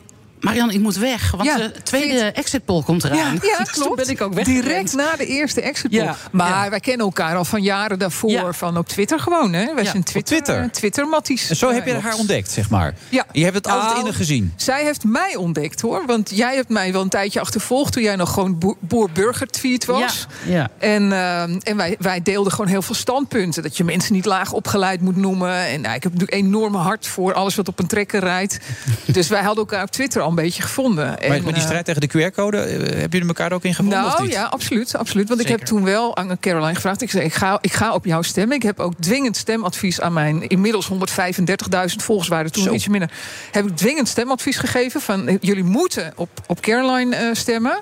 Maar toen wilde ik wel eerst. Ja, ja, ik heb Ja. een kleine, kleine rol in gespeeld. Maar ik wilde wel eerst zeker weten dat wij qua corona ook op de. Nou, ik ben Je elke, zit op dezelfde elke dag, golflengte wat dat elke dag Kun je even kort Ja. omschrijven, jouw opvattingen erover... voor de mensen die dat nog niet mee hebben Nou, gekregen? grondrechten eerst. En eh, gezondheid is belangrijk, maar grondrechten sowieso. En, en wij vinden elkaar daarin. Zeker. Ja, nee, daar ben ik het helemaal mee eens. En daarop aanvullend ook nog... ik vind het gemak waarmee grondrechten eh, geschonden worden... Ja. dat vind ik nog ernstiger. Het is zo makkelijk gegaan. Ik heb het gisteren nog in het coronadebat aangegeven. Als we twee jaar geleden hadden gezegd dat we in een samenleving leefden zoals die er nu uitziet... en dan ook nog met 2G eh, in het vooruitzicht... Als we dat twee jaar geleden tegen elkaar hadden gezegd, had iedereen op zijn voorhoofd getikt. Van, nee, Hugo de gaat zei toch een anderhalf jaar geleden... gaat absoluut nooit Gaat niet gebeuren. gebeuren. Nee, gaat niet gebeuren, zei hij letterlijk. En we zitten er wel. En iedereen, oh, nou, iedereen. Maar ik verbaas me er wel over hoe makkelijk de samenleving dan toch zegt van... nou ja, weet je, laten we dat dan maar doen. Laten we het maar doen, laten we het maar doen. Maar ondertussen zijn de maatregelen zo veel verder gegaan. En nu komen we op het punt dat mensen zeggen... ja, maar nu stopt het. Ja. Je ziet aan de horeca en theater. En dat onderschrijf jij, dat vind je terecht, dat is goed. Ik vind dat eh, terecht. Ja. Maar, is ook wel in de Kamer, toch? Want, want Sophie zei net, het is een hele heftige week. Maar ik vond het een hele feestelijke week in de Tweede Kamer. Volgens mij is Adje Kuiken gedraaid. GroenLinks is eerder al gedraaid. Dus er komen steeds meer partijen wel onze kant op. Eigenlijk zijn de enige twee die nog heel erg volhardend zijn in 2G... eh, de QR-maatschappij, dat zijn de VVD en D66. En jij, jij, jij walste gisteren over die Judith Thielen van de VVD. Nou, ik had gewoon medelijden met die vrouw. echt. jij ging, Sorry hoor. Het nee, was- maar echt, als een trekker ging je eroverheen. Het Ja. was Als een trekker? Ja, ja, Leuk. ja, ja, ja. Ja. Het was, was echt... Ik had maar gewoon bijna medelijden Het met is toch ook raar. In, dus op 17 november kwam dan die uitspraak van de Raad voor de Rechtspraak. Die gewoon trouwens onder de mat werd geveegd. En twee dagen voor kerst pas naar buiten werd gebracht door Hugo de Jonge.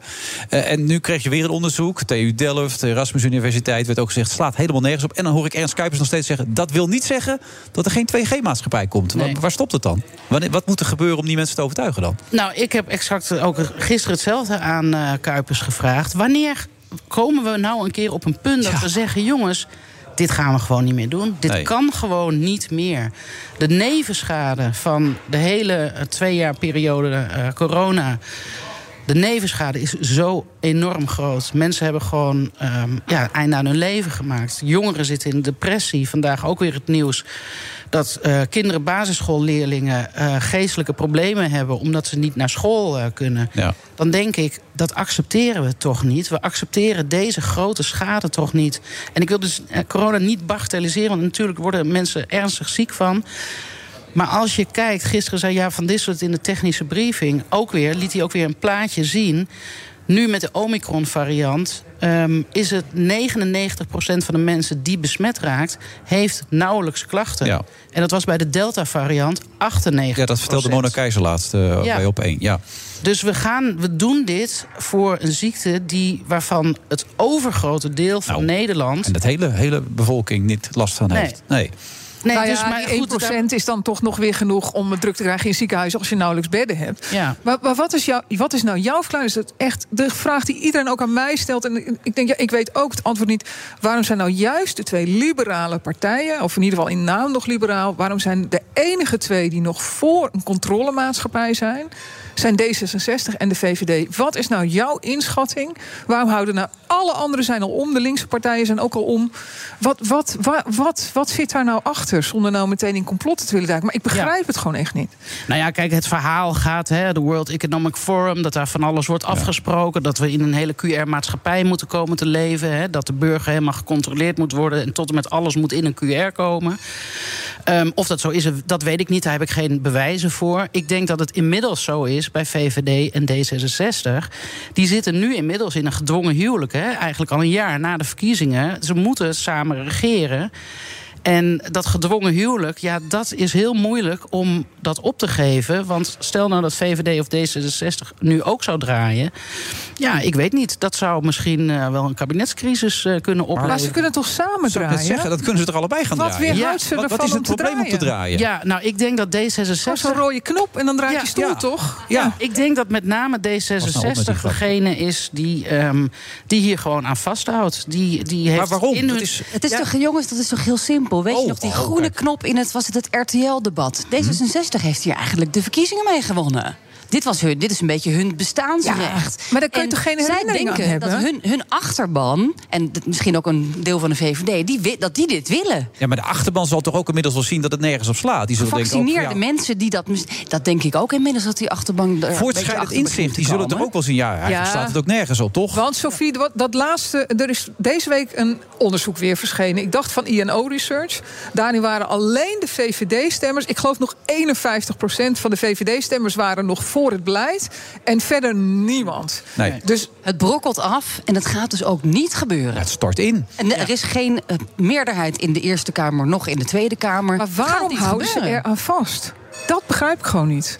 Ja, ik weet, misschien zijn er wel afspraken over gemaakt. Ik denk ook dat het afbrokkelt. Niet zozeer omdat mensen naar een café willen of naar een theater willen. Mensen willen hun leven terug. Ja. Hun hele Ja. leven terug.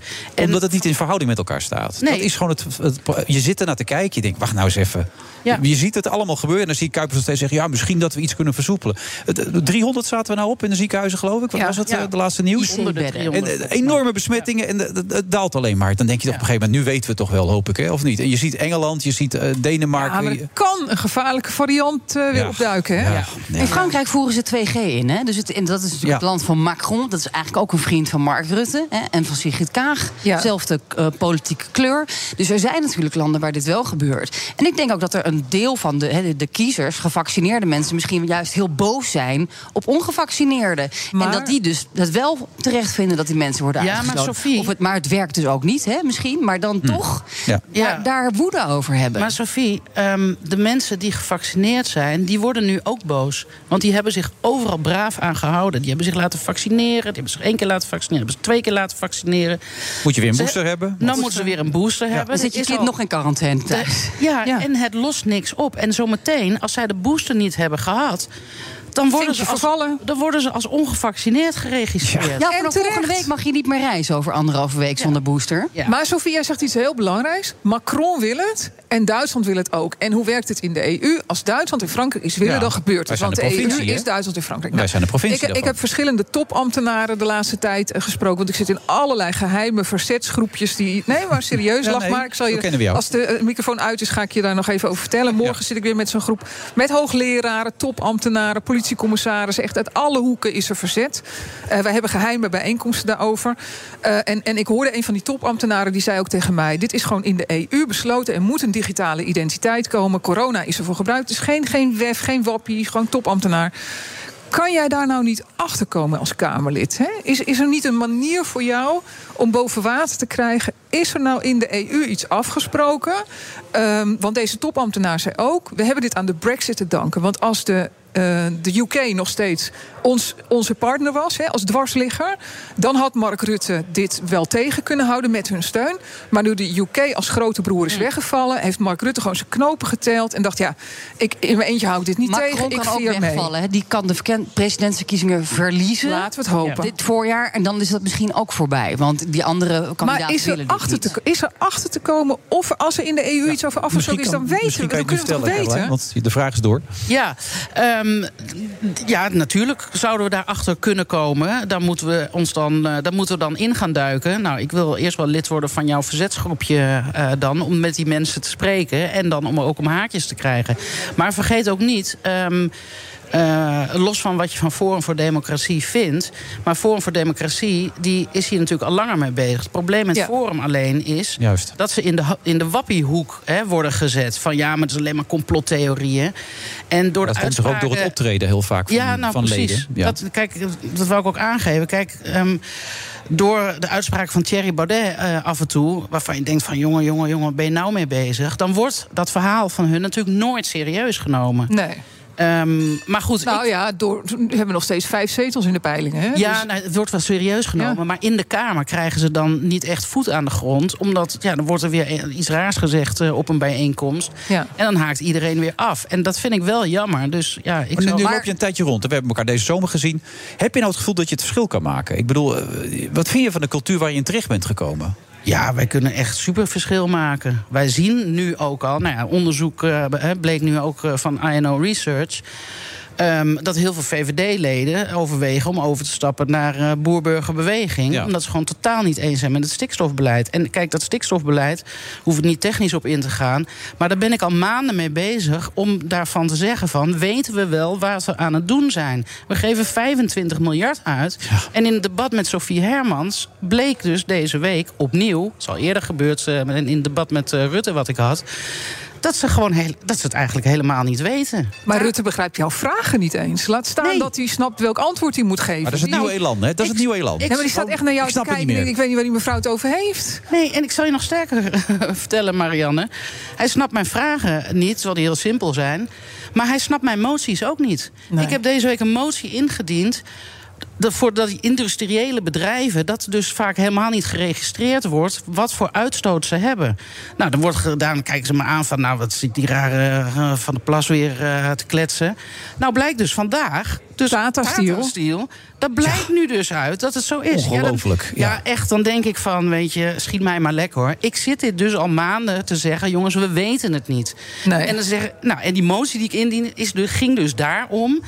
En die motie, dan zegt Rutte van... eh, ja, die motie die ga ik ontraden, want dit is staand beleid. Dit is staand beleid. Ja. De coalitie denkt, oh, nou, Rutte heeft hem ontraden. Nou, we stemmen allemaal tegen. En vandaag komt het nieuws. Ja, nee, het is... Ja, maar goed, we hebben maar een minister van Klimaat die niet weet wat stikstof is. En die minister van stikstof weet volgens mij ook niet. Die vrouw heeft, weet ik maar veel, bestuurskunde wel of zo maar gestudeerd. antwoord, eh, Caroline. Hoe, kom, hoe, hoe doorbreek je dit? Ik bedoel, daar hebben we het deze zomer over gehad. Maar dan krijg je dit dus. Dus de, de minister-president ontraadt het. De coalitie gaat mee. En dan zit je met z'n allen. Dat komt omdat ze nog steeds in die oude vastgeroeste Dat bedoel ik. structuur Maar hoe ga je dat doorbreken? En door het dus steeds weer opnieuw aan de orde te brengen. Totdat er radertjes beginnen te draaien in de hersenen van die politici. Ja, maar ik hoor net Marianne zeggen... D66, VVD draaien nog niet, terwijl het nergens meer op slaat. Nee. Wanneer gaan die radertjes dan draaien? Nou, kijk, je ziet ook in de samenleving, ook met dat stikstof dus... Hè, mensen snappen er helemaal niks meer van. Mensen Nee. snappen helemaal niet wat er gebeurt. Dus doordat je in de Kamer zit, kun je het ook zeg maar, naar voren brengen. Mensen gaan nadenken, mensen gaan het over hebben. En nu zie je in de samenleving op coronagebied ook... dat mensen zeggen van ja, nu komt er een beweging. Hè, vanuit de maatschappij moet het ook komen. En zodra de maatschappij beweegt, dan Ja. gaat de politiek bewegen. Want dat is hun electoraat. Maar wat doe je nou eigenlijk moeilijk? Er gaat 25 miljard naartoe. Dat is toch, daar kun je toch allemaal hele mooie dingen mee doen? Je kunt ook een beetje innoveren. En eh, misschien wil er nog wel iemand stoppen. Maar dat gaat ontzettend veel geld Sophie, naar die boeren. We hebben gigantische problemen in Nederland. De AOW die wordt ontkoppeld. Er wordt gedimdamd. Om, hè, dat kost dan 2,4 miljard euro. Paar kan IC-bedjes geld erbij. naartoe. De jeugdzorg heeft geld nodig. De zorg heeft geld nodig. ja, ja. De verpleegzorg, de ouderen. En dan gaan wij 25 miljard uitgeven aan een stikstofprobleem... wat we zelf hebben gecreëerd. Omdat we zelf de Op doelen papier, en op de regels papier. heel hoog hebben gesteld. Gaan we 25 miljard aan uitgeven. De hele groene lobby die heeft tranen in zijn ogen van geluk dat, die, dat het op de plank ligt. En ondertussen zit de maatschappij te schreeuwen om concrete bedragen voor, nou ja, wat ik net noemde.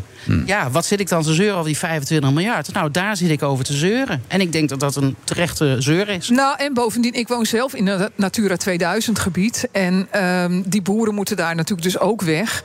Maar, maar boeren zijn ook gewoon in een dorp belangrijk. En voor het landschap belangrijk. En als, als, als straks echt alle boeren zijn verbannen naar ergens in de polder... dat gaat echt... Nou, ja, als je de stad woont, heb je straks misschien te last van. Maar komen, hoor ik al de- wie dat uh, die Ja, Z3 gaat ik nemen. zou, ik Ja. zou zo... eh, nou, je hebt een hele goede nummer twee ook, hè? Femke, Femke Wiersma, Ja. Nou, dan word je nummer Maar drie. hè? Zij heeft aan Ja. Boer Zoekt Vrouw meegedaan. Zover ben ik dan nog niet. Nee. Maar ehm, ja, ik zou Ja. heel goed... eh, Zit je te solliciteren op een baan? Nee hoor, nee, ik heb, ik heb jouw geduld niet. Ik zou het niet kunnen. Ik, ik, ik, zou, het niet, ik zou geen dag uithouden. Wat Jij jij, kan ik dat ook. Diep respect voor wat jij doet. Nou ja, dat is ook een beetje het punt wat ik maak. Het is zo moeilijk, lijkt me, om er echt iets in te veranderen. En dat lijkt me ook zo frustrerend. Ik bedoel, ik zou het ook hebben, precies hetzelfde als jij. Wat zit ik hier nou te doen? Gek Ja, met al die Ja, gekken. jij zit naast Nee. Derksen, dat is nog Ja, erger dat is wel hoor. waar. Als ik maar- moest kiezen, dan... Ja, eh, je kan de wereld niet veranderen in een dag. Dat is wat je in gedachten moet houden. Ik kan het niet in een dag veranderen. Ik kan het niet in een jaar En hoe zit het met Groningen dan? Maar ik kan het... Hoe, Ja. hoe moet je dat veranderen? Die opvattingen daarover. Ja, Duitsland, we hebben een afspraak. Dus ja, dat, dat moeten we er gewoon naartoe. Daar kunnen we Nou niet onderuit. En Daar kunnen we eh, waarschijnlijk wel onderuit. Want ehm, nee, het- heeft het- Rutte gezegd, dat kunnen we niet maken. Ja, maar Rutte, zegt, Rutte Ja. zegt heel veel. Ehm, maar of het allemaal klopt, eh, dat weet ik niet. Want ehm, het is maar de vraag of het wettelijk is toegestaan. Want volgens mij moet er eerst een eh, wetswijziging komen om dit te doen. En dat zijn wij nu bezig aan het uitzoeken. Daar hebben we ook Kamervragen over gesteld. Dus er wordt wel van alles eh, geroepen. Om wat te doen? Of je überhaupt wel, zeg maar, eh, de gaskraan... Hè, dus, dat- richt- Dicht, of open? Ja, dus dat het richting Duitsland gaat. Ja, ja, of naar Duitsland mag. En, Ja, maar die mensen daar die hebben toch ook dat laagcalorisch gas nodig? Dan, dan zet je gewoon die hele Duitsers midden in de winter zet je dan op in de kou. Ja, Ja, nou ja. Heb je echt- ruzie met, eh, met je vriend in gas eerst. Ja, maar luister, we hebben ontzettend veel mensen in Nederland die in de kou staan. En wij zeggen van laten we eerst voor onze eigen mensen in Nederland zorgen. Want eh, het leed, eh, zeker in Groningen. Ik heb vandaag met een meneer gesproken. Die heeft gewoon, die heeft twee, drie keer zitten huilen aan tafel. Echt letterlijk, Wilfried, eh, Wilfried de tranen spatten op zijn t-shirt. En dat is echt, dat, dat verzin ik niet. Was dat iemand met die Dixie in de tuin? Nee, nee, nee. nee, deze, nee maar deze meneer die zit ook al jaren te vechten ehm, hè, voor een behoorlijke schadevergoeding. Wordt totaal niet serieus genomen.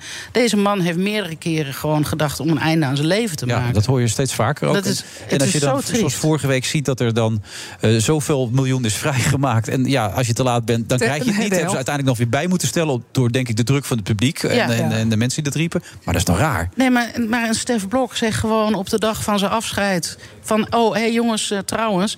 we gaan ook nog even die gaskraan opendraaien... want Ja. we moeten naar. Dan steek je toch een middelvinger op naar je, naar je, naar je burgers. Maar Caroline, dankzij jou is er nu in het nieuwe kabinet een, een, een bewindspersoon hè, die erover gaat. Eh, want daar heb jij voor gepleit eh, tijdens de campagne. Dat er iemand over, de, over Ja. Groningen zou gaan. Over het afwikkelen van de schade daar. Maar hij zit in Den Haag. En jij had ook in je verkiezingsprogramma staan. dat er minimaal één ministerie op 100 kilometer afstand moest zitten. En dan dacht ik, ja, als er nou één. Er had toch Ja. één bewindspersoon. had gewoon in Groningen zijn standplaats moeten Er gaat hebben. ook niks boven Groningen. Ja, maar nu staat er, hij reist af naar Groningen. Ja. Alsof je Ja. met een vliegtuig naartoe moet. Hè? Alsof je, als je je paspoort mee moet nemen. Dat, dat Ja. klopt toch ook al niet? Nee, nee, maar goed, dat is het eh, volgende punt. Want daar heeft, hebben mensen ook heel erg om gelachen. Hè, van, oh, een ministerie op 100 kilometer afstand van Den Haag. Ha, ha, ha, zal wel een stunt zijn. Nee, dat menen wij serieus.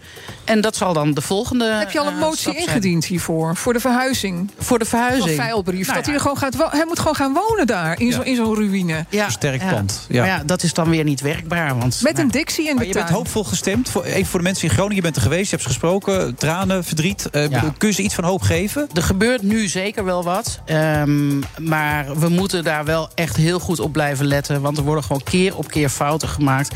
En als de aandacht even verslapt, dan heb je best kans dat ze gewoon weer moeten gaan zitten wachten. Er is nu aandacht. Dus nu, gebeur, nu gaan mensen echt eh, eh, op gang komen. Maar ik vertrouw er niet op dat dat volgend jaar is eh, opgelost. Maar dat hoor. nieuwe Totaal elan, dat, dat is er nu toch? Dat, dat- dan gaat het toch gebeuren met het nieuwe elan? Ja, nou ja, goed. Ik eh, heb het eh, nieuwe elan nog niet eh, kunnen ontdekken. Dus ehm, dat zullen we ook maar zien. Alleen dat al. Nieuw elan. Met de mensen Ja. die er al zo lang zitten. Dat kan helemaal niet. Wij Nou, zijn het nieuwe elan. Zij wel natuurlijk, ik, vond, ik vond het toch wel leuk. Er zijn toch wel een aantal ministers echt van buiten gekomen. Ja. En niet, niet alleen eh, Kuipers Maar- en zo, maar ook die Connie Helder. Daar verwacht ik wel het een en ander van. En, Nee, maar Dijkgraaf? Ja? Ja. nou, die misschien wat minder. Mag ik Maar... er nog wat over zeggen? Eh, Ja? Ehm, het, gisteren grappig. Kuipers die zit in het debat. Ik stel hem een vraag. Was een beetje technisch. Hij Ja. heeft antwoord technisch. Dan zegt de Kamervoorzitter. Ja, dit is allemaal wel een beetje technisch. Moet in de Dit technische moet een briefing. technische briefing. Ik, zeg, nou, ik dacht, nou hebben we een vakminister. Ja. Ja. Maar dan mag hij niet over zijn vak praten. Ja, dat is het nieuwe elan. Weet je waar ik heel erg naar uitkijk, jongens? Hugo de Jonge heeft volgende week donderdag volgens mij zijn eerste debat over de woningmarkt. Ja. Allemaal kijken. Ja. Ja, maar voor dat eerste debat stond hij alweer met, met, met, z'n- met zijn zijn laars trendy laarzen, aan. ja. En, oh, het is Ja. toch, die man is Beste toch mensen. Beste mensen. Oh Ja. god, het wordt nog wat. Ja. Ja. Ja. De woningmarkt is nog niet klaar met ons. Bloemlaars moet ik hem gaan noemen. We zijn nog lang niet uitgesproken, Caroline. Maar de volgende keer snel weer eh, bijpraten. Ja, zeker. Dus, eh, succes Ja, met dankjewel. alles wat je doet. Ik hoop dat je het volhoudt. Want het is Ja. intensief volgens mij. Hè? Ja, intensief, maar wel leuk. Ja. En Caroline zit bij Johnny straks, hè? Oh. Nou, Ja, half sterkte. acht. Ja. Ik eh, heb even een avondje Amsterdam. Nou, hartstikke Even goed. een arm om hem heen slaan. Hij heeft wel een beetje Ja. liefde nodig. heb ik het Sofie, idee. bedankt. Ja, ook bedankt. Het was weer leuk dat je er was. Leuk, ja, dankjewel. Ja, Je gezellig. nam geen blad voor de mond. Dat Nee, fijn. Geen blad Ja. voor de mond, ja. Volgende week zijn we weer met een nieuwe aflevering van deze uitzending. Tot dan. De Friday Move wordt mede mogelijk gemaakt door Europarks en TUI. Waarom wachten? Dit is het moment. Je bent toe aan TUI. Want de beste last minute naar Turkije boek je nu. Acht dagen al vanaf 349 euro per persoon. Boek op toei.nl, in de TUI-app of bij je reisadviseur. TUI, live happy.